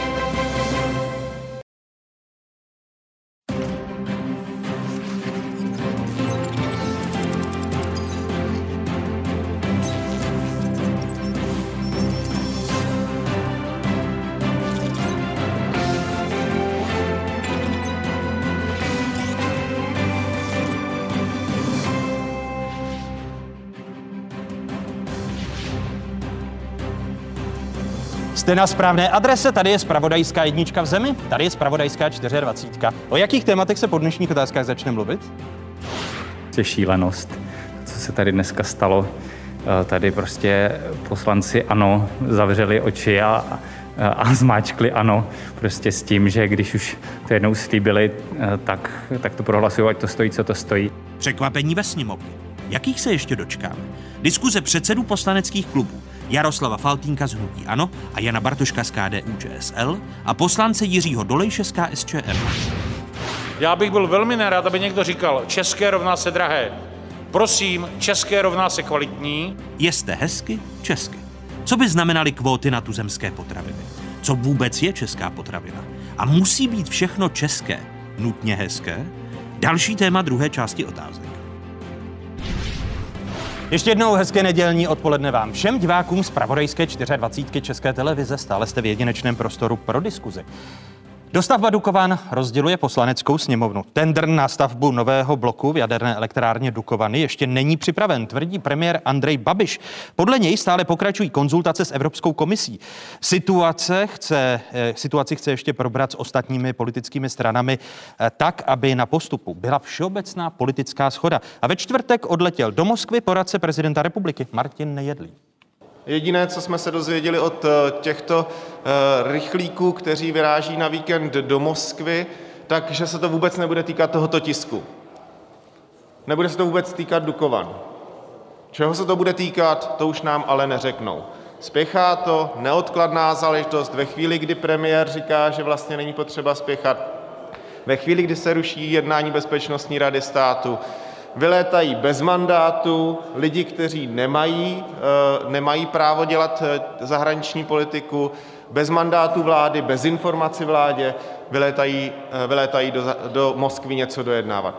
Připomeňme, že opozice ve čtvrtek neprosadila odklad projednávání zákona, který se týká výkupu elektřiny z plánovaného eh, jaderného bloku v Dukovanech. Chtěla mimo jiné, aby rizika spojená s tímto zákonem nejprve posoudila už citovaná Bezpečnostní rada státu, jejíž pondělní jednání k tomuto tématu bylo zrušeno.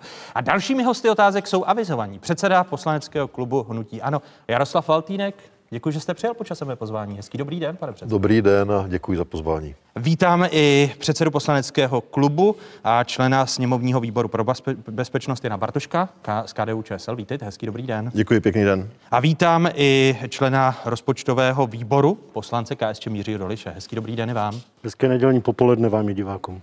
Nemělo hnutí ano podpořit ten opoziční návrh a počkat eh, se schvalováním v druhém čtení toho zákona, pane předsedo? Myslíte pracovně Dukovany. Ano, ano, ano. Tak já bych možná řekl, že to už byl uh, asi třetí pokus, kdy tento zákon byl na jednání poslanecké sněmovny. Je potřeba říct, že to je vládní návrh zákona, který předkládal uh, před chvílí zde přítomný ministr průmyslu a obchodu Karel Havlíček a dopravy. A e, Piráti, Pirátská strana e, při těch minulých projednáváních vlastně zobstruovali projednání tohoto zákona, vzali si přestávku a na jeho projednání nedošlo ve druhém čtení.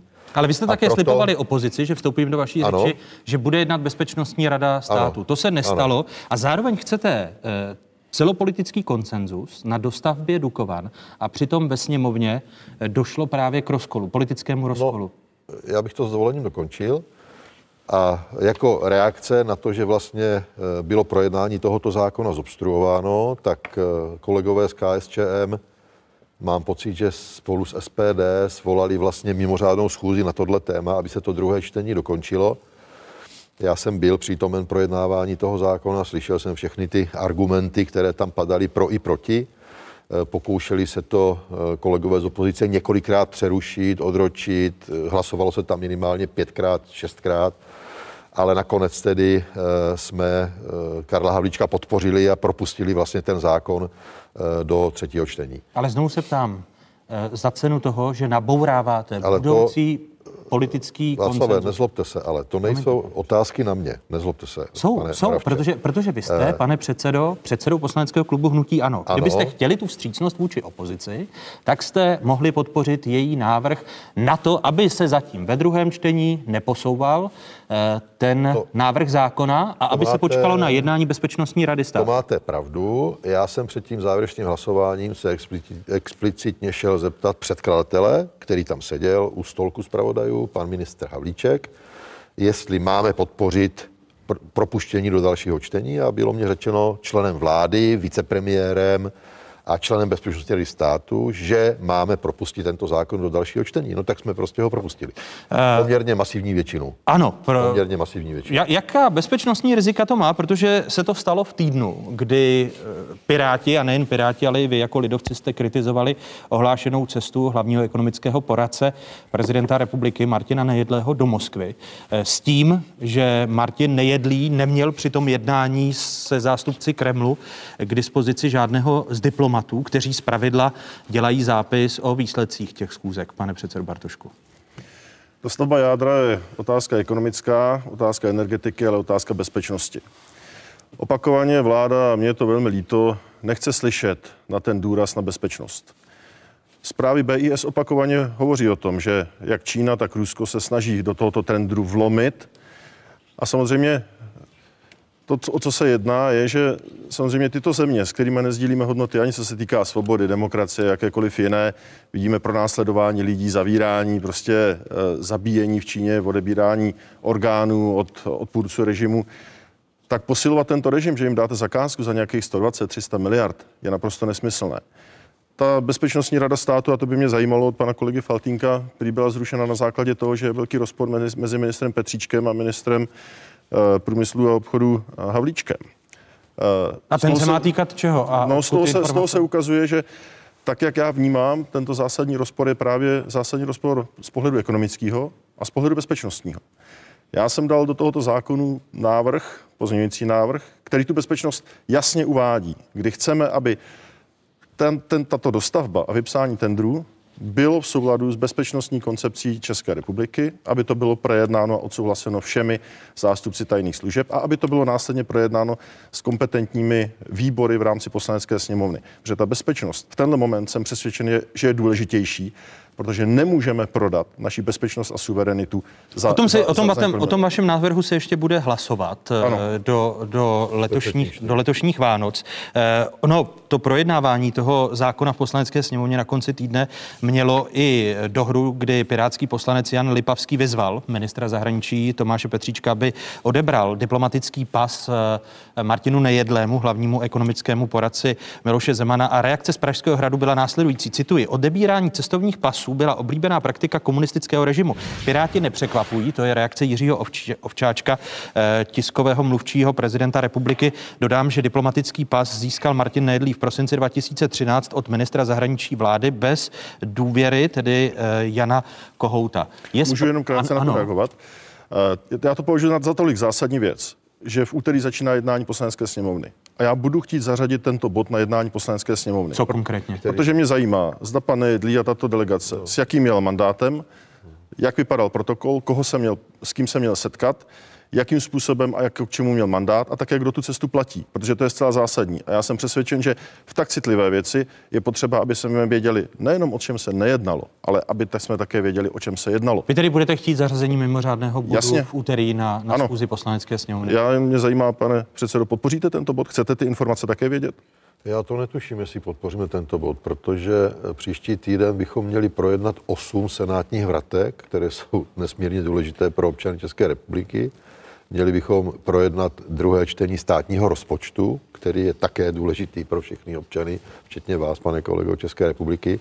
A dostavba Eh, momentě- a no, cesta dostavba Martina, určitě- Martina Nejedlého do Moskvy. Dostavba je určitě důležitá, cesta pana Najedlého do Moskvy nevím, to neumím komentovat, nevím, co tam dělá, jak, jako, jo, Vy to ani nechcete vědět? To Vůbec, vůbec. Ne, no tak já, já si to asi rád poslechnu, až to tady kolegové vyvolají, ale znovu opakuju, my, pokud ta žádost bude vznesena na jednání grémia, já předpokládám, že ano, ano. že máme grémium v 10 hodin ráno, v úterý potom máme v 10.30 poslanecký klub a já se zeptám samozřejmě našich kolegů, jestli podpoří tento návrh či nikoli. Já v tuto chvíli vám na to neumím, pane kolego, odpovědět. Nepřijde? Tak v tom, v tom případě vás žádám o podporu, protože se to týká bezpečnosti České republiky ano. a zcela zásadní eh, investice České republiky. No hlavně se ptám na to, že už je to po několikáté, kdy i e, někdejší velvyslanec České republiky v Moskvě, e, Vladimír Remek, kritizoval to, že nebyl u důležitých jednání, kdy se delegace Pražského hradu setkala s Vladimirem Putinem. A teď se opět dozvídáme, že Martin Nejedlý neměl v rámci e, svých jednání v Kremlu e, nikoho z české diplomacie, kdo by vyhotovil zápis o té schůzce. Je to zásadní pro Jiřího Dolejše? Eh, Tak pokud se budeme bavit o výjezdu pana Nejedlého do Moskvy, tak si myslím, že primárně je to o vztahu mezi Černínem a Hradem. Tam informace musí fungovat, protože pokud nefungují, tak jed, není jednotná zahraniční politika. Tečka. Předpokládám, že pan ministr Petříček bude požadovat tu informaci a problém by vznikl, až kdyby ji nedostal. Eh, Pokud jde o samotný ten v uvozovkách energetický zákon neboli Dukovany, eh, nezlobte se, ale ta debata uhýbá. Už tím slovem obstrukce naznačujeme, že se tady potřebuje vytvořit eh, jaksi ve veřejném diskurzu symbolická debata o něčem strašlivém, co se na nás žene, ale přitom ten zákon definuje pouze obecná pravidla. Je to vládní návrh zákona, definuje obecná pravidla, neřeší specifika veřejné zakázky pro Boha. Takže ten zákon navíc v druhém čtení, kdy se načítají pozměňovací návrhy a ve třetím čtení buď ten zákon dostane palec nahoru, nebo nedostane. A je to o obecných pravidlech, říkám to ještě jednou. A když, Takže- se, když se vrátím k tomu mimořádnému bodu, což říká pan předseda Bartošek, že lidovci chtějí vyvolat, protože celá ta cesta i její způsob je nestandardní. Vy jako poslanec byste podpořil zařazení tohoto bodu? My jsme to pochopitelně na klubu také neprojednali a já si myslím, že varovné světilko by se mělo skutečně rozsvítit až tehdy, kdybychom zjistili, že je odmít, odmítána komunikace mezi Hradem a Černínem. Počkejte, ale Martin Nedle, Nejedlý neodmítá se, ale komunikovat, ten ale den- to, že se... To, že ten se den celá tahle debata začala tím, že si pánové v opozici přečetli noviny. Tam si přečetli, že pan Nejedlý, který má u některých lidí mm, jaksi míst, určitou míru nepopularity, vycestoval do Moskvy a na to se navěsil jakýsi narrativ, jakýsi příběh o tom, co tam všechno strašného jde dělat. Já to nevím. Tudíž já nemohu teď říkat, jestli to chci nebo jak si nechci projednávat na poslanecké sněmovně. Já si vyčkám na informace a podle toho se rozhodnu. Nic víc. Eh, druhé čtení eh, zákona o státním rozpočtu, důležitý bod, který vás čeká v příštím týdnu v poslanecké sněmovně, ale stále nevíme, jaký bude státní rozpočet, protože ani neznáme stav daní a daňové zákony od 1. ledna příštího roku. Naražím tím na daňový balíček, který kvůli návrhu premiéra Andreje Babiše jako poslance Andreje Babiše ruší mimo jiné superhrubou mzdu, snižuje daně. Kromě toho také ale poslaneckou sněmovnou prošel i návrh Piráta Mikuláše Ferjenčíka, který zvyšuje eh, slevu na poplatníka. Oba návrhy mají nejen do dopad na státní rozpočet, ale zasáhnou i rozpočty obcí a krajů. Už to sami vidíte. Toto jsou data zpracovaná ministerstvem financí, eh, které redakce otázek obdržela od Svazu měst a obcí České republiky. Propad příjmu obcí kvůli zrušení superhrubé mzdy bude příští rok podle propočtu ministerstva financí víc než 18 miliard korun. V roce 2022 eh, rok a pak 20 miliard. Kraje si příští rok pohorší o 6,5 miliardy, v roce 2022 o 7 miliard. V případě zvýšení slevy na poplatníka přijdou obce, jak sami vidíte, příští rok i v roce 2022 zhruba o 8 miliard a kraje o necelé 3 miliardy korun. A pokud by zůstaly v platnosti oba návrhy, obce i kraje by příští rok dostali o 35 miliard méně, na přes rok o víc než 38 miliard eh, korun míň. Teď se rodí kompromis v Senátu, který ale asi eh, bude velmi obtížný, protože jiné jsou pohledy občanských demokratů, jiné pohledy lidovců.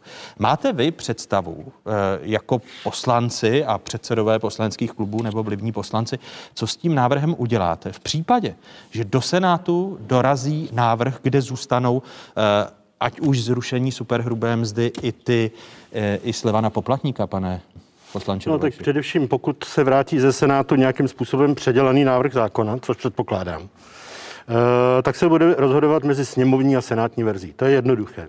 Pokud bude senátní eh, verze z našeho pohledu horší než ta sněmovní, tak budu s napětím očekávat, jak se bude vyjednávat o hlasovací koalici pro podporu sněmovní verze, protože řekněme si upřímně, že ten inkriminovaný návrh Andreje Babiše, který se objevil až tedy poměrně pozdě, tak podpořil hlasovací blok eh, ANO, SPD a ODS.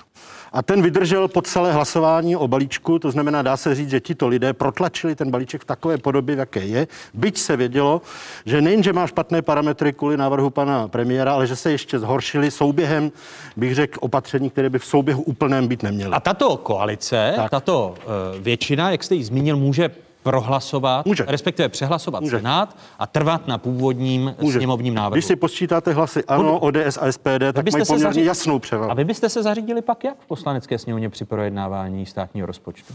Upřímně řečeno, tím, že se vyjevila podstata toho návrhu, to znamená primárně jde tomuto bloku o snížení daní, ať to bolí, jak to bolí, tak si myslím, že bychom to ponechali jejich odpovědnosti, protože upřímně řečeno. To znamená, to vy, vy byste pak nepodpořili státní rozpočet? Naše koncepce o e, daňová a rozpočtová je odlišná, my to tvrdíme od začátku. My jsme dokonce tuto pasáž, tuto politiku konkrétní nev, neinkorporovali, nevčlenili do tolerančního patentu. Byť jsme si vědomi, že celá řada našich požadavků, pokud má být realizována, souvisí s penězi, zkrátka na placení vždycky dojde tak jsme v dobrých časech, v klidných časech jsme i rozpočet podporovali. Bohužel tento eh, rozpočet a to finále eh, se dostalo do takové míry chaosu, že se tam vloudily rozporné prvky a my máme opravdu problém hlasovat pro návrhy, které bez ujasnění perspektivy vypnou dluhovou brzdu. Návrhy, které seberou, a to trvale systémově, já nevěřím příliš na sliby dané panu prezidentovi, že za dva roky se všechno předělá. Takže trvale odeberou poměrně zásadní peníze z veřejných financí. No a logicky máme i problém nastavením, protože ta takzvaná rovná daň, byť je tam 23% sazba, tak ta drobné přidá i těm chudším, to je pravda. Jak vás ale, ale daleko zásadnější pane, peníze pane, pane, pane předsedo, ale jak vás tak poslouchám, to znamená vypovězení to tolerančního patentu. Připomínám opět ještě jednou, že toto není součástí tolerančního patentu, ale to samozřejmě ty vztahy mezi námi a naším eh, smluvním partnerem, tedy ten patent byl podepsán mezi námi, ano, ano tak ano. samozřejmě se zhoršují a eh, samozřejmě možnost, že ten toleranční patent nemusí vydržet až do konce volebního obdobu, tady je.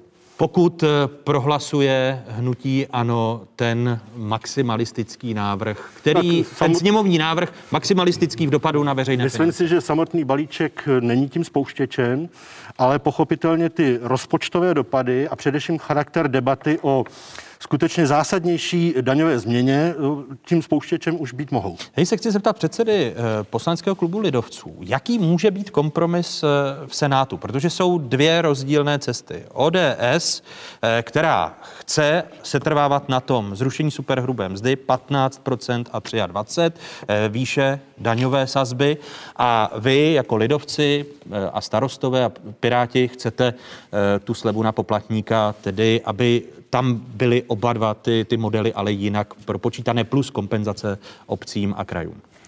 Snižují se daně pro lidi a to je vždycky dobře, protože peníze zůstávají v rodinách. Ale je potřeba říct, že tuhle vládu je potřeba nazvat vládu národního chaosu. Protože my jednáme o státním rozpočtu, o kterém už v současné době víme, že to je mrtvý dokument. A vláda to ví taky protože ty daňové změny jsou tak zásadní, že vlastně jednat o státním rozpočtu a dávat pozměňující návrhy nemá smysl. A vláda to věděla, takový zákon připravila a e, poslala do poslanecké sněmovny naprosto nekompetentně materiál, o kterém nemá smysl jednat. To je první věc. Druhá věc. V Senátu v současné době máme materiál, který řeší zrušení superhrubé mzdy, a zde souhlasím s kolegou Dolejšem, že to pomáhá především těm lidem s vyššími příjmy, protože když se podíváme vlastně na rozložení, abych uvedl zdroj, je to IDA při CERGE, tak v podstatě lidem, kteří jsou do 15 tisíc, do minimální mzdy se dává maximálně 700. My můžeme ukázat tu, tu tabulku i tady eh, divákům, pokud mi dáte. Tady, Jasně. Ano, aby, aby viděli tedy IDA a CERGE. Uh, to je první krok. A druhá věc, že se zvyšuje sleva na poplatníka. A to je zase náš lidovecký program, protože sleva na poplatníka jednoznačně pomáhá lidem, kteří pracují a kterém, kteří mají děti, protože děti jdou do bonusu. A to, co by se ukázalo jako správné, je, že by se ještě u těch nízkopříjmových e, pomohlo s tím, že se e, umožní, aby šli na ten limit, přestože daně neodvádí, že by to šlo taky do bonusu. Protože o co se jedná? Dneska a tady se zeptám kolegy Faltínka. Pane kolego, ne, předpokládám, když se vám rozbije pračka, půjdete si koupit pračku, ne? Není to pro vás problém? Já ano, si půjdu tak. pračku. A v České republice je třetina rodin, pro které takovýto výdaj v současné době už je devastující na rodinný rozpočet. A přesně těm lidem my musíme pomoct a k tomu směřujete zvýšení sleva na poplatníka. A to je zase lidovecký program. My jsme připraveni o tom jednat s tím, že můžeme slevu na poplatníka rozložit ve dvou následujících letech, aby ten dopad na státní rozpočet nebyl tak masivní, ale ne, nehodláme s, ustoupit od slevy eh, rezignovat na, na to, že nepomůžeme s lidem, kteří uh, jsou středně a nízkopříjmoví, protože tam je ta pomoc, která pomáhá i národním hospodářství. Lidi se středním a nízkým příjmem půjdou a ty peníze utratí, protože to vrátí do oběhu, půjdou koupit dětem boty do školy uh, a tak dále. A jak by pak a vypadaly, ještě, ty, promiňte, ještě ale jak by poslední... pak vypadaly ty dvě daňové sazby z pohledu lidovců v Senátu v rámci zrušení superhrubé mzdy, protože ten kompenzační bonus 20 miliard pro obce a kraje je de facto spol, společný eh, návrh, o kterém uvažujete všichni. Můžu k tomu ještě říct? Ano. Uh, to, že dostali neskutečným způsobem ránu rozpočty obcí a krajů, to je pravda. Já, co jsem teď dělal poslední týden, jsem nedělal nic jiného, než že jsem s kolegy z KDU ČSL, kde máme starosty nebo hejtmany, nebo jsme v radě, řešili propad rozpočtu krajů. Protože to, co způsobil pozměňující návrh Andreje Babiše, potažmo této vlády. A to znamená nekompetentnost a neschopnost prohlasovat vládní návrh daňového balíčku znamená propad rozpočtu obcí a krajů. A v praxi to znamená, že dostane záraz i ta lokální ekonomika, ty místní firmy. To znamená, sekundárně budou potrestána zaměstnanost v regionech, protože ty obce nebudou mít na to, aby realizovali zakázky. Budou patrně omezeny i sociální služby. A ten propad veřejných financí. My to, my to vidíme, trest, pane, trest pane, vlády. pane předsedo, my to vidíme znovu ty dopady na obce a kraje, ale unikl jste mi z té otázky, která se týká toho, že když budete chtít kompromisní návrh rozložení ano. slevy na poplatníka ve dvou letech, tedy rozložení v čase, tak co budete chtít udělat v Senátu se zrušením superhrubé mzdy jako lidovci? Superhrubá mzda je téma a priorita ODS. My jsme připraveni jednat, zda je možné upravit uh, tu sazbu na například 17 a 23 nebo 16 a 23 Ale 15 je nepřijatelné? Uh, jsme, jsme Vláda samém, měla v programu 19. Přesně, vláda měla v programu 19, to znamená, tam jsme na samém Prahu jednání. Jedno, jeden procentní bod z těch 15 na 16 je asi 16 miliard, řekněme, úspora v rámci státního rozpočtu. Eh, Každopádně to, co je pro nás důležité, aby ruku v ruce s tím šla kompenzace pro obce a kraje. A ta je možná buď příspěvkem na občana, alespoň do výše 70% to, o co přišli, případně úprava rozpočtového určení daní. Ale tam jsme velmi, cit- je to velmi citlivé, ale jsme připraveni to jednat, protože nemůžeme nechat ve štychu obce a kraje a současně nemůžeme nechat ve štychu naše rodiny s dětmi a ty, kteří pracují. Tak co s tím udělá pan předseda Faltýnek? To znamená vypovězení dneska- tolerančního Ne, ne, ne, patentu. Ne, ne, ne, ne. Václave, Pokud budete hlasovat já, pro- Já, já jsem rád, že dneska dáváte uh, velký časový prostor kolegům, jak z KSČM, tak z KDU ČSL, a já to nějak nekritizuju, je to v pořádku. Já rád, vy, rád poslouchám. Dobře, já bych možná začal tím, když a tím začal pan Bartošek vlastně svoje úvodní slovo tady k tomuhle ekonomickému tématu, že v loni pan Bartošek to říkal přesně opačně. Kritizoval, že v rozpočtu je daňový balíček, který ještě nebyl schválený sněmovnou. Dneska říká, že vlastně jak můžeme hlasovat nebo jednat o rozpočtu, když tam nejsou zakomponovány tady tyto dopady, které vy- vychází ze zrušení superhrubé mzdy a ty další, které prošly sněmovnou. Ale oni jsme třeba na podzim touto dobou masivně zvedali daně z hazardu, a vy jste tehdy kritizoval, že to nemáme, že to už máme v rozpočtu, aniž to je schváleno. Ale to je jenom taková špička. Uh, jo? můžu jenom k tomu- Ne, dovole- s dovolením, aby- ne, aby- ne, to je ne, aby- stejně tak jo. jako daň z digitálních služeb, Ne, kterou jste nenaplnili. Počkejte, aby, aby dostal prostor Jaroslav Faltýnek. Já bych to rád Můžete jenom vysvětlil vteřinku? Když tady říkáte, že to je zvláštní, co dělají ledovci, tak oni to možná obkoukali od hnutí ano. Ale- Protože u tohoto stolu, jenom Ale já to nekritizuju, já pouze konstatuju, že v loni, touto dobou, kolega Bartošek mluvil přesně opačně. A to je všechno. Ano, protože on si možná vzal uh, příklad z vašeho pana předsedy, uh, protože já vám něco pustím. Můžu? Můžu vám něco pustit? Je, na něco se podíváte. Je to... Vy mě nenecháte říct ty čísla. Ne, nechám vás. Václav, nenecháte. podíváte se na něco, Jo, co se jasně. odehrálo u tohoto stolu přesně před Dobře. rokem. Eh, Byla to diskuze Petra Fialy a Andreje Babiše, Ano. kde Petr Fiala chtěl, aby Andrej Babiš podepsal dohodu o zružení superhrubé mzdy. Padaly tady tato slova. Tady mám takový papír. Předseda vlády Andrej Babiš, předseda ODS Petr Fiala se zavazují, že do roka a do dne v poslanecké sněmovně zruší superhrubou mzdu. V otázkách Václava Moravce 1. prosince 2019. Podle mě to bude konkrétní výsledek, pojďte se, já to tady podepisuju, to bude konkrétní výsledek dnešního pořadu. Podepište to a do roka a do dne zrušíme superhrubou mzdu. Víte, kolik by to stálo peněz, kdyby se zrušila superhrubá mzda na příští rok? Víte kolik? 80 miliard. 80 miliard. Takže deficit by byl 120 miliard. A ratingy jsou pryč. Česká republika jde do kopru. Zničilo by to celé naše hospodaření. Zničilo by to celou ekonomiku a naše ratingy. My máme program a prohlášení vlády, že superhrubou mzdu znížíme na 19%, ne na 15%, ano, protože kdyby se tohle udělalo, byl deficit 120 miliard, Takže vy jste také změnili po roce názor, eh, podpořili tak jste... Do toho přišel ten virus nečekaně. No to, to je Jako příliš, jako promiňte, na to, je- to, to, je To příliš, nikdo to je nečekal, příliš laciná argumentace, to je příliš laciná argumentace, Dobře. pane předsedo. Tady jste Ano. viděl, že vy teď pomáháte ODS, aby tato země šla do kopru. A vy jste se dohodli, řečeno slovy Andreje Babiše, vy jste se dohodli s občanskými demokraty, Víte- eh, ve kterých dalších bodech tedy budete Víte co, podporovat mě, ODS? víte, co mě děsí tady na této debatě? Já jsem poslouchal i vlastně debatu Petra Fialy s panem Hamáčkem na Primě, než jsem jel semka. A vlastně já tady slyším od vás, že nechcete dát ty peníze těm lidem. Je to 4,5 milionu zaměstnanců. A v této době, kdy ti lidi mají problém s příjmy, a jak říká pan Bartošek správně, prostě spousta lidí prostě nemá na to si jít koupit pračku, když se jim pokazí. No. S váma souhlasím. Tak proč se tak křečovitě všichni brání ty peníze těm lidem dát? A pokud se týká toho návrhu pana Babiše, tak samozřejmě ano, je to dopad necelých 80 miliard, z toho 52 na úrovni státního rozpočtu, na úrovni obcí zhruba 20, shodujeme se, a na úrovni krajů zhruba 7. A pánové, jde přece o sdílené daně. a sdílíme v dobách dobrých plusy a v dobách špatných sdílíme mínusy s těmi obci a kraji. Ten stát sdílí ty mínusy. Když tady hovoříme o možnosti kompenzace, tak aby, abychom byli fair, tak v roce 2020 obce dostali 1250 korun na obyvatele. Po demonstracích a velké nevoli, když to je jedno, obce. ale to je jedno, prostě dostali to a je to dohromady 13,4 miliardy.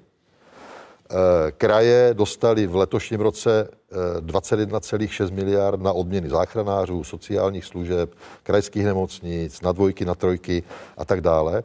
Ale já jediný se pokusím tedy odpovědět na to, co by se mohlo udělat v tom Senátu.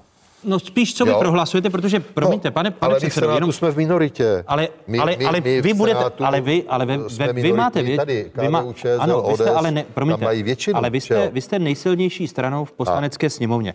A není pravda, že komunisté, lidovci nechtějí nechávat lidem peníze, protože hlasovali pro, ten, eh, pro tu slevu na poplatníka, která podle propočtu... Ty peníze dostane taky. A ne, ne, návrh pana Ferjenčíka. A jo? méně disproporčně. který zasekne do rozpočtu krajů a obcí a států další 35 miliard. Jo? což je méně než 80 Babišových. No jo, ale... jo, když srovnáte ale- 80 Jasně. Babišových to, zve- nebo zvýhodníme. 35 Ferjenčíkových, tak vám zbývá tomu, 60 ano, miliard. Já věřím tomu, že v Senátu dojde k nějaké rozumné úpravě, jak zrušení superhrubé mzdy. My trváme 15-23, ale naše pozice v Senátu je marginální, pokud se týká počtu hlasů. Tam je to na kolezích z ODS, KDU, Stanu a dalších. A pokud se týká slevy na daní, na poplatníka, tak myslím si, že i ten návrh kolegy Ferjenčíka dozná nějaké změny, protože dneska je ta sleva 24 800, zhruba 25 tisíc. On navrhuje zhruba 34 plus minus, takže by mohl být nějaký kompromis. Já teďka nechci spekulovat, kde. Jestli na polovině, Na nebo... rozpočtovém výboru jsme Jo, prohlasovali prostě- 20, 27. Je- Jo, To je mezi, mezi OK, varianty. OK. Čili počkáme, až Senát to projedná. Mám pocit, že to má 9. 10. ne- nějak tak projednávat. Rychle to vrátí do sněmovny a my se k tomu nějak postavíme, ale za nás, já říkám znovu, my preferujeme prostě vrátit ty peníze lidem v této krizové době a ty čísla, které donesl pan Bartošek, jsou správný nemůžou být jiný. U člověka, který má plat zhruba 24 tisíc, tak je ta úspora měsíčně 1243 korun. On tady má 1275, čili se nelišíme. U člověka, který má 40 tisíc, ta úspora přes 2000 korun, takže ti lidé reálně eh, ušetří za rok v řádu plus minus 20 až 40 tisíc. Ale, ale znovu, znovu Jo? říkám, že jde o podporu eh, těch eh, Ne, všech, nejnižších. všech, všech, no, všech, ten váš všech. návrh. No, ale návrh Andreje máte, Babiše, tady ale máte lidi s platem 5000 korun, hrubý příjem měsíčně 5000 korun, jako 10 tisíc, ale, ale jako poměrově. jaká je průměrná jde, mzda, jde, jako, to asi pro, promiňte, všichni, ne, ale jde o poměr. No. eh, Takže že, při průměrné mzdě ten člověk ušetří 1500 korun měsíčně, krát 12, jo, a to není málo Pane peněz. předsedo, chápu Akorát správně. lidí peněz. jsou pod průměrem, to, to je ten problém. Pane předsedo, ne, s dovolením ještě vteřinku. Pane předsedo, Takže já chápu, věřím chápu tomu- správně, že vy byste nesetrvávali. A pokud se týká ještě té kompenzace obcím a krajům, já Ne, jsem řekl, že obce odpovědět- už něco dostali a určitě v Senátu se najde taky nějaký kompromis. Jo, nevím, jestli to bude 70, 50, ale jak říkám, jako stát bude mít výpadek na svých příjmech eh, z těchto daní kolem 50-60 miliard. Uvidíme, jak to dopadne v Senátu.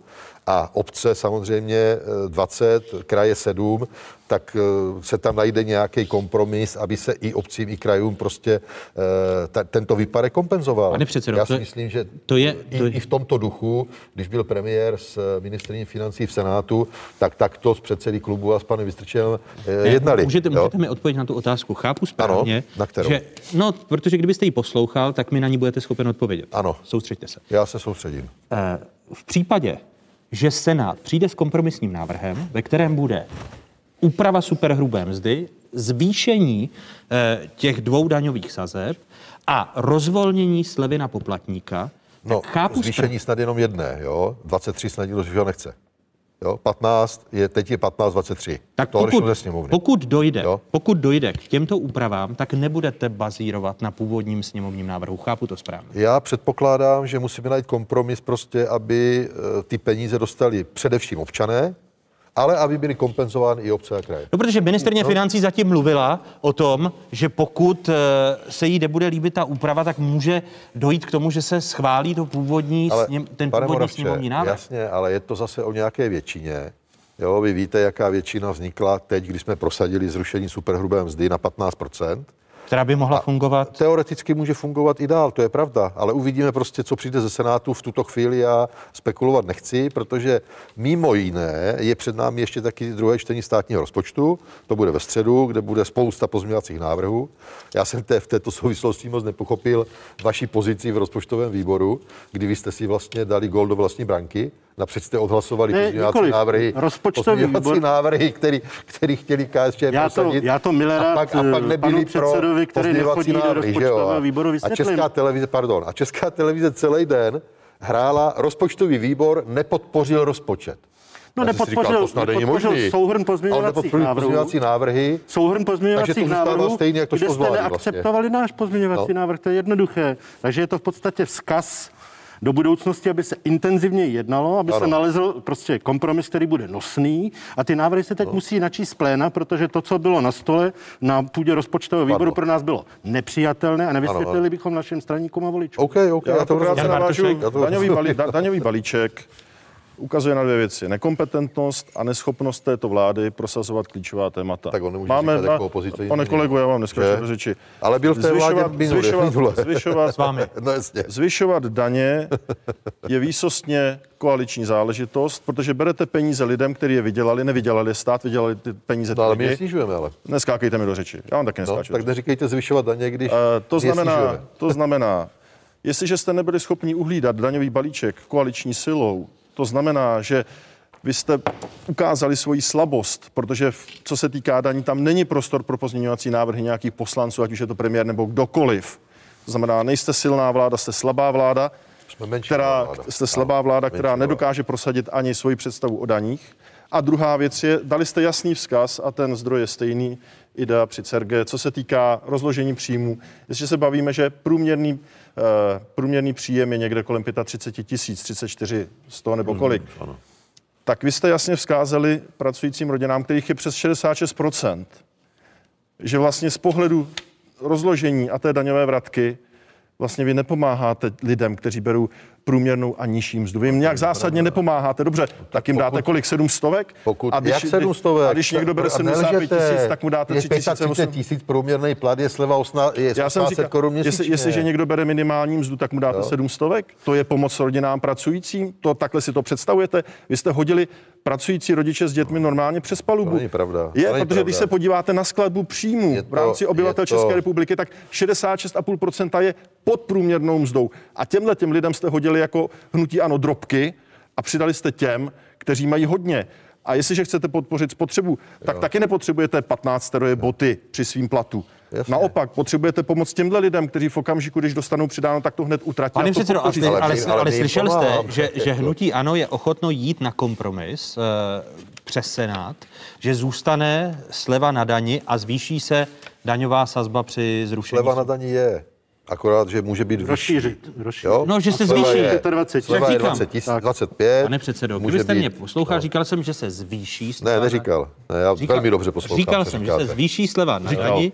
Říkal, že zůstane zvýšení slevy na dani eh, Ano. i v tom kompromisním senátním návrhu a zvýší se eh, sazba, ta spodní sazba, ta nižší sazba při Určitě, zrušení superhrubé mzdy. To, pro, proto se ptám, jestli budete hlasovat pro ten původní návrh, který dělá Ale do státního Až rozpočtu bude na stole díru. návrh ze Senátu, nějaký kompromisně vydiskutovaný, no tak se k tomu nějak Ale připomeňme, ale v jak tuto to- chvíli jako já to nevím. dvo- dvojakosti Jo? došlo.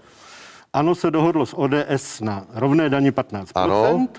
Ano. A sociální demokracie, také vládní strana Ano. mimochodem, tak ta podpořila návrh Pirátů Ano, se na dohodla s rozšíření, Pirátama na Pirát. Tahle ta dvojakost Ano. eh, ve vládních řadách Ano, prostě ano. byla Byla, a no. pokud bude, tak to dopadne zase špatně. A pojďme se bavit právě o, o si státním rozpočtu. Druhé čtení vás To čeká příští týden v Já jsem chtěl jenom poslanecké... dodat, že pro Ano. lidovce vždycky budou priorita rodiny a děti a pracující rodiče. To znamená, to je to, proč my trváme na tom, aby zůstala zvýšená sleva na poplatníka.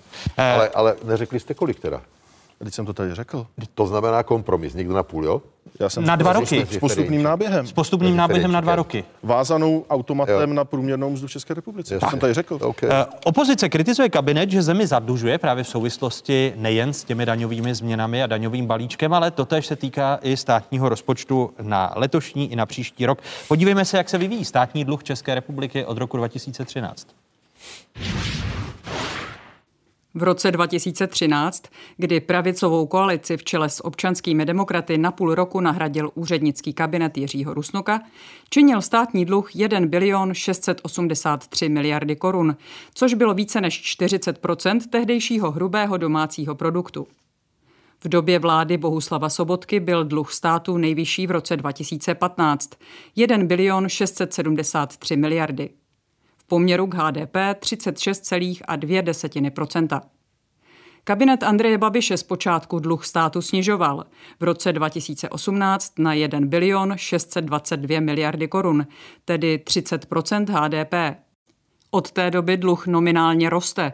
Letos pravděpodobně přesáhne 2 biliony korun a 38% HDP.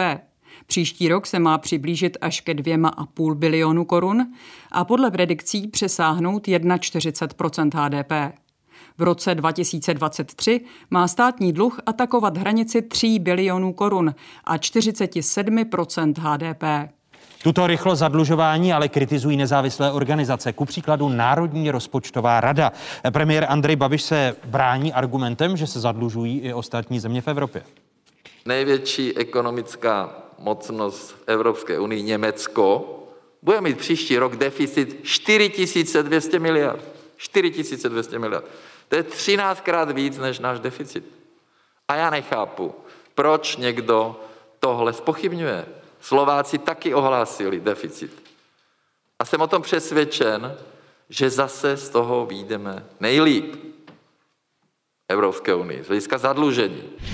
Je na místě srovnávat Německo, které má rezervní měnu, tedy, tedy euro a velikost a, a, a Českou republiku. Já tady dám taky nějaký graf, to je vývoj podílu státního dluhu České republiky vůči HDP, kdy na vrcholu jsme byli na 40% v roce 2012, pak to postupně klesalo e, loni na 28% a predikce 2020 je 30 8 a 21, jak bylo řečeno, někdy kolem 40%. Takže vy nás přiblížíte pardon, jen za rok 2020 pardon, k tomu, co kritizujete ano, tady k tomu ano, stropu. Pardon, ano. A teď se podívejme na další tabulku, jak jsou na tom státy v Evropě.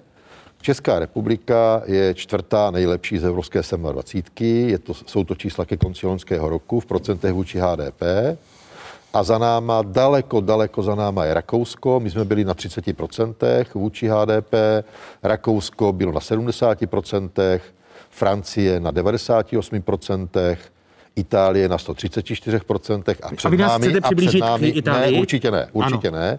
A před námi je Lucembursko, eh, Bulharsko a Estonsko. Takže naše veřejné finance jsou zdravé, Byly zdravé v roce 2000. Podařilo se, to, v roce 2019. podařilo se to, podařilo no. se to naší vládě významně snížit zadlužení. A teď? významně snížit ano, zadlužení. Což teď skočíte. A přišel virus, pane Moravče, a všichni skáčou. Všichni v celé Evropě a v celém světě ne, nesk, všichni neskáčou, skáčou. Protože, ale Něme, skáčou. protože Německo ale má skáčou. ku příkladu rezervy a Skáčou. rozpočtové přebytky. Německo Ne. plánuje v roce 2021 se zadlužit částkou přes 160 miliard euro.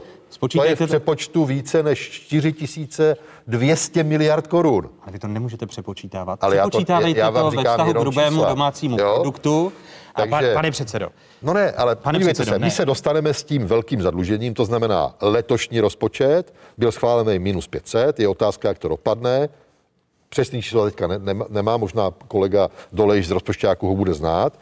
Příští rok je v plánu minus 320 a se Plus započtením, balíček, plus plus balíček, a se započtením tady, tady těchto dopadů do státního rozpočtu se my dostáváme na 40% HDP jako Česká republika a ostatní země v rámci celé Evropy se budou pohybovat na úrovni mezi 60 a 85 To je realita, která Promiňte, tady prostě pane, je. Pane předsedo, ale No tak rychlost, rychlost toho zadlužování a vy nemůžete popřít kritiku Ale nezávislých organizací, ale já jako je Národní kritiku. rozpočtová rada. Ale podívejte Pane- se pane na ty čísla, ty jsou jasný. Podívejte se, jak jsme na ukaz- tom my v rámci Evropy. Česká Jak jsme na tom republika. byli v roce Já musím, pane předsedu, podpořit v jedné věci, že do roku A budeme 2019 dál. ta čísla byla to příznivá.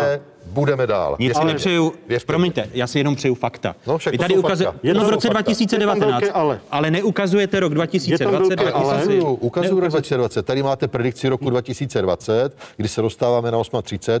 Takže se 40 dostáváme k těm nejhorším letům, k těm nejhorším letům. Dostáváme Ano. se k těm kalouskovým letům. Já Ano. se chci zeptat, Ale jak, za jeden jediný ale rok. tady nebyl koronavirus. jak Ano. vypadá A ty rozpočtový výhled na peníze- tři roky dopředu? A ty peníze samozřejmě šly lidem, šly podnikatelům. Investovalo já bych se to- přes já bych 200 Můžeme, pan místo předseda Teď Dolejš. se uvolnilo 224 miliard dnešnímu dní do ekonomiky, na Ano. pomoc podnikatelům. Podívej, podívejte se, ale jaké je reálné čerpání věci, jako. příkladu COVID-3. Ale když mi... Zkusme to trošku pragmaticky, aby to pochopil i ten divák. Ano, do roku 2019 jsme dluhovou pozicí byli mezi premianty Evropské unie, většina zemí na tom byla hůř. Problém je, že teď uděláme během dvou let uděláme mm, dluh, který teda bude skutečně masivní. A samozřejmě, když se dluhy dělají, tak se musí splácet. Pokud chci splácet dluhy nějakém časovém zase horizontu, a to je mimochodem to, co vyčítáme vládě, že v tomto nemá jasno, protože říct, že bude každý rok o půl procentního bodu snižovat dluh a neříct jak, tak je hodně málo. Takže jestliže my se vyšroubujeme v roce 2023 na 3 biliony a teď to budeme chtít nějakým způsobem umazat, tak buď budeme škrtat, to je ale v rozporu s tím, že budou tady napucánci velcí, to znamená penzijní reforma, udržet kvalitní veřejné zdravotnictví, udržet slib o vysokých platech ve školství a tak dále a tak dále. Důchody, a nebo důchody, důchody jsou, ano, to jsem říkal. Teď dávám 5 tisíc Ano, ano, a ale dalších 900 reforma, kterou, o které mluví dluhová komise, tak ta zadarmo nebude. Pokud chceme udržet kvalitní důchody. Pa- pane Takže předsedo, to, buď škrtat, a to je Ano. špatně, no, nebo, nebo si půjčovat, to znamená roztáčet tu dluhovou spirálu.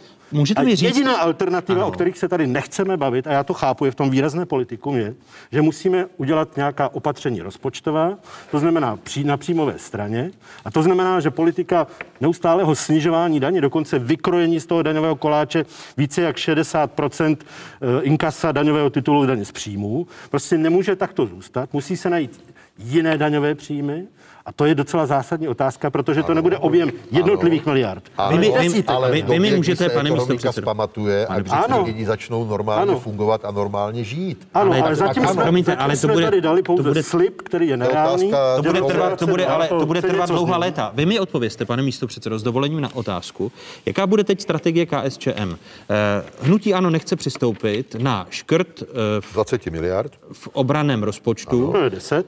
Eh, To je 10. To je 10. Ano, ve výši 10 miliard. Je to ta nejdůležitější podmínka nebo i rychlost toho zadlužování je podmínkou pro KSČM, protože chápu správně, tak s největší pravděpodobností vy letošní státní rozpočet nepodpoříte. Nebo na příští rok. Je to pochopitelně otevřené, protože tak zásadní otázku, jako je podpora rozpočtu v krizové době, čili krizového rozpočtu v krizové době, ale i při vědomí toho, že pravděpodobně do jara stejně ten zákon budeme muset novelizovat, protože ta čísla nejsou reálná. A je pro vás lepší rozpočtové provizorium? Takže, no, Pro kraje, provi- pro rozpočtové provizorium, pane předsedo, když už teda takhle se na to ptáte, rozpočtové provizorium je nepříjemné, ale v tomto roce, to znamená 21, by bylo vázáno na hospodaření roku 2020, které bylo přifouknuto na půl bilionový deficit. Takže ten měsíc bychom to klidně vydrželi. Takže to rozpočtové provizorium je normální, je lepší. No, bude, není- není bude, normální. bude to volba mezi zly.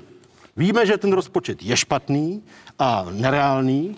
Víme, že když ho neschválíme, budeme se minimálně jeden měsíc pohybovat na půdě rozpočtového provizoria a alternativou je práce na novele kam bude zakomponována zrušená dluhová brzda, větší výpadek příjmů, kompenzace pro územní samozprávu, o které se tady hovoří a ta 20 miliard třeba nebude stačit. Tohle všechno se tam musí zakomponovat. Proto je to otevřený příběh. My tam máme samozřejmě nějaké požadavky, které už byly naplněny nebo mohou být naplněny.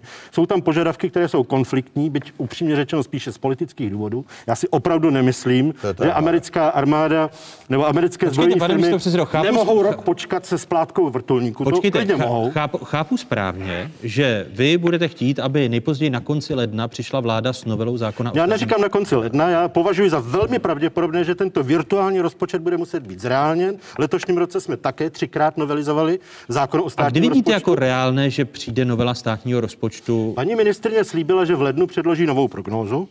A v lednu samozřejmě budeme už vědět, v jaké podobě projde legislativním procesem Daňový balíček. daňový balíček, protože ten Senát projedná už po, za horizontem projednávání státního rozpočtu. Takže Ale když před budeme mít třetím- štěstí, tak to stihneme čtením, letos. ale před třetím no, ještě. no. Počkejte, to znamená, No, že my- vy očekáváte, Zlatýho ne, promiňte, Senát, že no. očekáváte, že, že, že, v únoru, předjímat. že v únoru přijde vláda s novelou státního Minimálně, rozpočtu? minimálně si předpokládám, pokud je paní ministrině prozíravá, že už o tom uvažuje, že o tom možná začíná na toto téma, eh, zadala úkoly svým úředníkům, že se na tom začíná pracovat, protože si nemyslím, že bychom se bez novely zákona o státním rozpočtu obešli. Ale když se vrátím k původní otázce, Ano, jestli nebo podpoříte? Proti, je to hodně otevřený příběh, protože my tam máme jak ekonomické, tak eh, politické požadavky. Eh, Upřímně řečeno, ten náš úkol, aby vláda předložila koncepci konzolidace veřejných financí, byl splněn pouze formálně. Ta kvalita v tom není. My nevíme, jaký bude mix opatření, který umožní konzolidovat veřejné finance.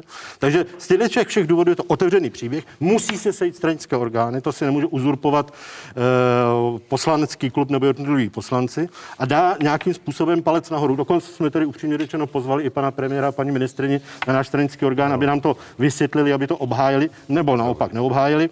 To uvidíme, to nechci eh, teď řešit, ale je to takto otevřené a je to opravdu zásadní, protože za ty tři roky jsme se nedostali do tak chaotické situace, aby jsme opravdu s čistým svědomím mohli říct ano. Eh, Vy jako lidovci počítáte s tím, že vláda přijde v únoru eh, s novelou zákona o státním rozpočtu, protože ten, který je v poslanecké sněmovně, je virtuální? No počítáme s tím, protože je naprosto nutné. Já jsem to řekl a zopakuju to. Státní rozpočet na příští rok je mrtvý materiál, nepravdivý, který neodráží skutečnost. Dále potřeba říct, v podstatě z koalice zaznívá, jasně půjčujme si, je to fajn, musíme si půjčit, nejsme na tom tak špatně, to buď, buďme na tom Ale to ještě není- hůř vlastně. to jo. to nikdo A v jako. podstatě se jedná o to, že to, s čím vláda nepřišla, neříká, kde na to vezmeme. Já se bavím s podnikatelem a s lidmi, kteří chodí do práce a oni říkají, jejda mane, to je tak strašný dluh, kde, jako, kde to splatíme, kdo na to vezme, to budou platit naše děti. To je to, co vy děláte, že uvrhujete děcka, který teď dorůstají do dluhu, který Ale budou platit a kolego, ještě nevyrostli. A počkejte, počkejte. Já si vezmu tady tu, tu českou. Tady tu. A já na to ještě, já na to ještě zareaguju. A to, co tahle vláda udělala, je, že my jsme měli v zákonu takzvanou dluhovou brzdu. Že se řeklo, vláda si může půjčovat jenom určitý objem peněz. Tahle vláda, hnutí ano, roztlačila vagon z kopce, ten teď... Pomocí hlasů ODS. Ten teď... I opozice se zapojila při vypínání dluhové brzdy. Eh, Já tady z toho viním především eh, hnutí ano jako vládní, protože na vládě je vždycky zodpovědnost, jakým způsobem se chová, protože tam má většinu ve sněmovně. Ano. Ten vagon jede z kopce a vy jste udělali to, že jste tomu vagonu od- odšroubovali brzdy a ten se dole rozmašíruje. To je jediné, co jste udělali s veřejnýma financema, protože vy jste Pane nepřišli kolego. s plánem, počkejte, vy jste nepřišli s plánem, jak se ty peníze vrátí. A já, když jsem se ptal paní ministrině na projednávání, ten dluh je obrovský, kde na to vezmete? A její odpověď byla, no já nejsem David Copperfield. Jako takhle se zachází s veřejnýma prostředky, takhle kolego, se já- zachází já s se, já se penězma. omlouvám. Jenom jedno, jednou větou, jo. My po brutální koronavirové krizi se dostaneme v roce 2021 na úroveň let 11-12 z hlediska dluhu vůči HDP v procentech na 40% Jo? Tady žádná krize koronavirová nebyla. Tady nebyla vypnutá ekonomika. Jenom nezlobte připomenu, se. že v materiálu Jo. Národní rozpočtové rady je predikovaný náraz na asi brzdu, což je pamatujeme. 55%. Ne? Na rok byl ministr 2020. Pojďme, pojďme ještě, pane, předsedo. A tohle ignorujete. A vy, vy, vy, vy, počítáte, vy počítáte s tím, že v únoru předloží ministrně financí zahnutí ano novelu zákona o státním rozpočtu, která bude Já realističtější. to, já to nevím, to je otázka na paní ministrině. My v tuto chvíli řešíme aktuální stav, čekáme, jak dopadne Senát a podle toho se ve sněmovně zachováme a buď podpoříme senátní verzi, pokud bude rozumná, anebo prostě přehlasujeme veto Senátu. Eh, Teď je ještě jedno téma, které jsem sliboval v úvodu. V regálech tuzemských obchodů je teď zhruba čtvrtina českých potravin. Zbytek jsou dovozy ze zahraničí. Zákonodárci řeší, jak podíl domácí produkce v nabídce zvýšit. Tato země to zažila od roku 48. Žádným zákonem, žádným rozhodnutím státní plánovací komise neurčíme, kolik tady bude potravin. Tady budou dobré kvalitní české potraviny, když budou konkurenceschopné. Tečka, konec. Poslanci vládního hnutí ANO po několika měsících vrátili do hry diskuze o závazném podílu českých potravin v obchodech. A to navzdory tomu, že návrh eh, s touto novou povinností pro obchodníky narazil u zákonodárců i u Evropské komise. Poslanci Jaroslav Faltýnek, Josef Kot a David Pražák požadují, aby do roku 2022 bylo v regálech nejméně 55% českých potravin. Tento podíl se má zvyšovat až do roku 2028, kdyby měl dosáhnout 65% Zákon o potravinách se vrací do druhého čtení kam ho poslanci vrátili letos v červnu. Povinnost se má týkat obchodu s prodejní plochou nad 400 metrů čtverečních. Je reálné, že tento návrh projde v, na, do konce funkčního období této sněmovny, pane místo předsedo? Je konečně o čem jednat, protože ten původní návrh, tam bylo 85% a další spousta nedokonalostí, eh, tak ten byl kritizovaný i potravinářskou komorou. Pan premiér se vyjádřil negativně, čili je dobře, že se to vrátilo do druhého čtení a může se to zreálnit. Za můžu říct, že my určitě chceme pomoci eh, českým výrobcům, aby od nich odebírali, odebírali řetězce. To je, ten, je ten návrh tedy vhodný, když se díváte na těch 55% od roku 2022? Ale jak už to tak bývá, tak samozřejmě čert je mnohdy v detailu, to znamená, ten, musí ten zákon být tak, aby obstál Eh, před evropskými instituci a před soudy, že nenarušuje pravidla volné soutěže. Eh, víme, že podobné návrhy zákonů byly v Itálii, Eh, ne, myslím, že v Rumunsku, pardon, v Rumunsku, v, v Irsku, Slováci, Maďaři to zkoušeli a vždy se tam našel nějaký problém, tak je třeba to ošetřit, aby tyto problémy jsme nemuseli opakovat po těchto zemích. Tady na možný konflikt uh, s Evropskou komisí v případě schválení i toho druhého návrhu upozorňuje politiko. Uh, jasně, a pak je samozřejmě třeba ošetřit ty, ty vnitřní, ty střeva takzvaně, to znamená, co je to český výrobek, Eh, tam zejména potravinářská komise je asi, eh, potravinářská komora je asi bedlivější než třeba agrární komora, naopak, která združuje na, spíš. No, tam, jde, tam, jde o to, tam jde o to, aby ty subdodávky, které mnohdy bývají z ciziny, jako my ano, vyvážíme, ano, tak je k nám dováženo, ano, ano. tak aby ten výsledek se skládal z nějakého procenta vy, vy, českých subdodávek, vy, pane, než umožnil pane Chápu správně, že podle vás do konce funkčního období této sněmovny nějaký zákon o podílu českých potravin v obchodu. Je to reálné téma, které může zvýšit bezpečnost potravin a suverenity, jako a su, suverenity, i když upozorní, že jsou Počkejte, alternativní já se, cesty. Já se, já se ne, jsou alternativní cesty, jako je například sektorová daň na řetězce, zvýšení DPH na potraviny, eh, snížení, pardon, DPH na potraviny. Eh, jsou tam i alternativní cesty, ale tato cesta je možná a zvládněme jít komfortně tak, aby nebyla kolizní eh, s právem, aby jsme nenarazili někde na nějaké justiční spory. Teď ten pozměněný návrh, oni vás tolerují, proto jsem začal u pana jo, jo, místo předsedy Dolejše. Já jsem to akorát chtěl vysvětlit, o čem to je. A to jsem vysvětlil. Ten, no, ty podíly, to, to se vám vůbec ty, nepodařilo. To se mi, to se mi ne, podařilo. Ne, vůbec, jako, ne, ne, ne, já ano, jsem předseda zemědělského výboru. Jo? Co tím chcete říct? Tím chci říct to, že bedlivě věnují pozornost tomuto zákonu, bedlivě, a je to o tom, že za prvé je to implementace evropské směrnice, kdy řešíme dvojí kvalitu potravin, dvojí kvalitu potravin, protože my nechceme být popelníci Evropy. Češi nejsou zákazníci druhořadé kategorie, oproti Rakušákům, Němcům a dalším. Čili to je první věc, ta primární. A ta druhá, to jste popsal správně, že jsou tam nějaké pozměňovací návrhy, které říkají, že chceme, aby na pultech českých obchodů nad 400 metrů čtverečních se prodávalo nějaké procento českých potravin, protože sama Evropská unie, Evropská komise začala tlačit strategii Farm to Fork, spole na vidličku, zkracovat dopravní řetězce, pro mě není logický a já doufám, že se na to zhodneme všichni. Vozit brambory ze Španělska, vozit, vozit jabka prostě přes celou Evropu. Potraviny, které umíme vyrobit naši zemědělci tady u nás, no tak je preferujme. Je to i prozba samozřejmě na spotřebitele a prodávejme na pultech českých obchodů české potraviny v nějakém procentu. A kdy, kdy myslíte, že dojde k tomu třetímu, třetímu Václave, čtení? Ano, Václave, a k, k té vaší argumentaci Brusel, samozřejmě, my jsme si toho vědomi. Já vím, že, že může návrh, narazit ano, ano, u Evropské komise. Ano, určitě. A ten zákon, protože jsme v Evropě, Máme prostě závazky a ten zákon může začít platit v momentě, kdy to notifikuje Evropská komise. Jinak to, jinak to platit nebude. A, Takže ale, ten notifi- toho vědomi. ale ten notifikační proces, chápu správně, může jít ruku v ruce s tím, že teď je zaparkován v poslanecké sněmovně ten váš pozměňovací návrh, eh, protože ano, teď, noti- ale- teď se bude notifikovat, anebo Ale ne, ne, ne. schválíte tam zákon, A je tam, je tam roční doba minimálně, kdy vlastně se počítá s odloženou účinností a ta roční doba by měla být na tu notifikaci. Ale je tady ještě jeden spor. On to tady naznačil kolega Dolejš, protože zemědělci tlačí, aby českou potravinou bylo označeno to, Co se co je tady vypěstováno, vychováno, poraženo, zpracováno. A ne to, že surovina je třeba maso doveženo z Německa a zpracováno, a v Česku. zpracováno v, v Česku do českého párku. A te- te- teď- teď a o tom se ten spor povede a ta debata bude kdy- velmi dlouhá. A kdy, kdy myslíte, že by mohlo dojít na třetí závěrečné schvalování ve sněmovně? Určitě ne do konce roku. Eh, Budeme úspěšní, pokud se podaří druhé čtení ukončit do konce tohoto roku. Já osobně moc velký optimista nejsem, ale celý zákon jako takový by mohl být schválený do konce volebního období. Ve sněmovně, má, ve, ve sněmovně máme přes 500 bodů nebo kolem 500 bodů a vláda sama neví, jaký má priority a pochybuju, že tenhle zákon mezi ně patří. To znamená, já jsem na to zvědavý. Dvojí kvalitu potravin řeší velice dobře už Marian Jurečka jako náš předseda. A co se týká kvót, já vám řeknu jednu věc, pane předsedo. Nechte už ty lidi bejt. Teď vy jim diktujete úplně všechno. Na co ještě budete chtít kvóty?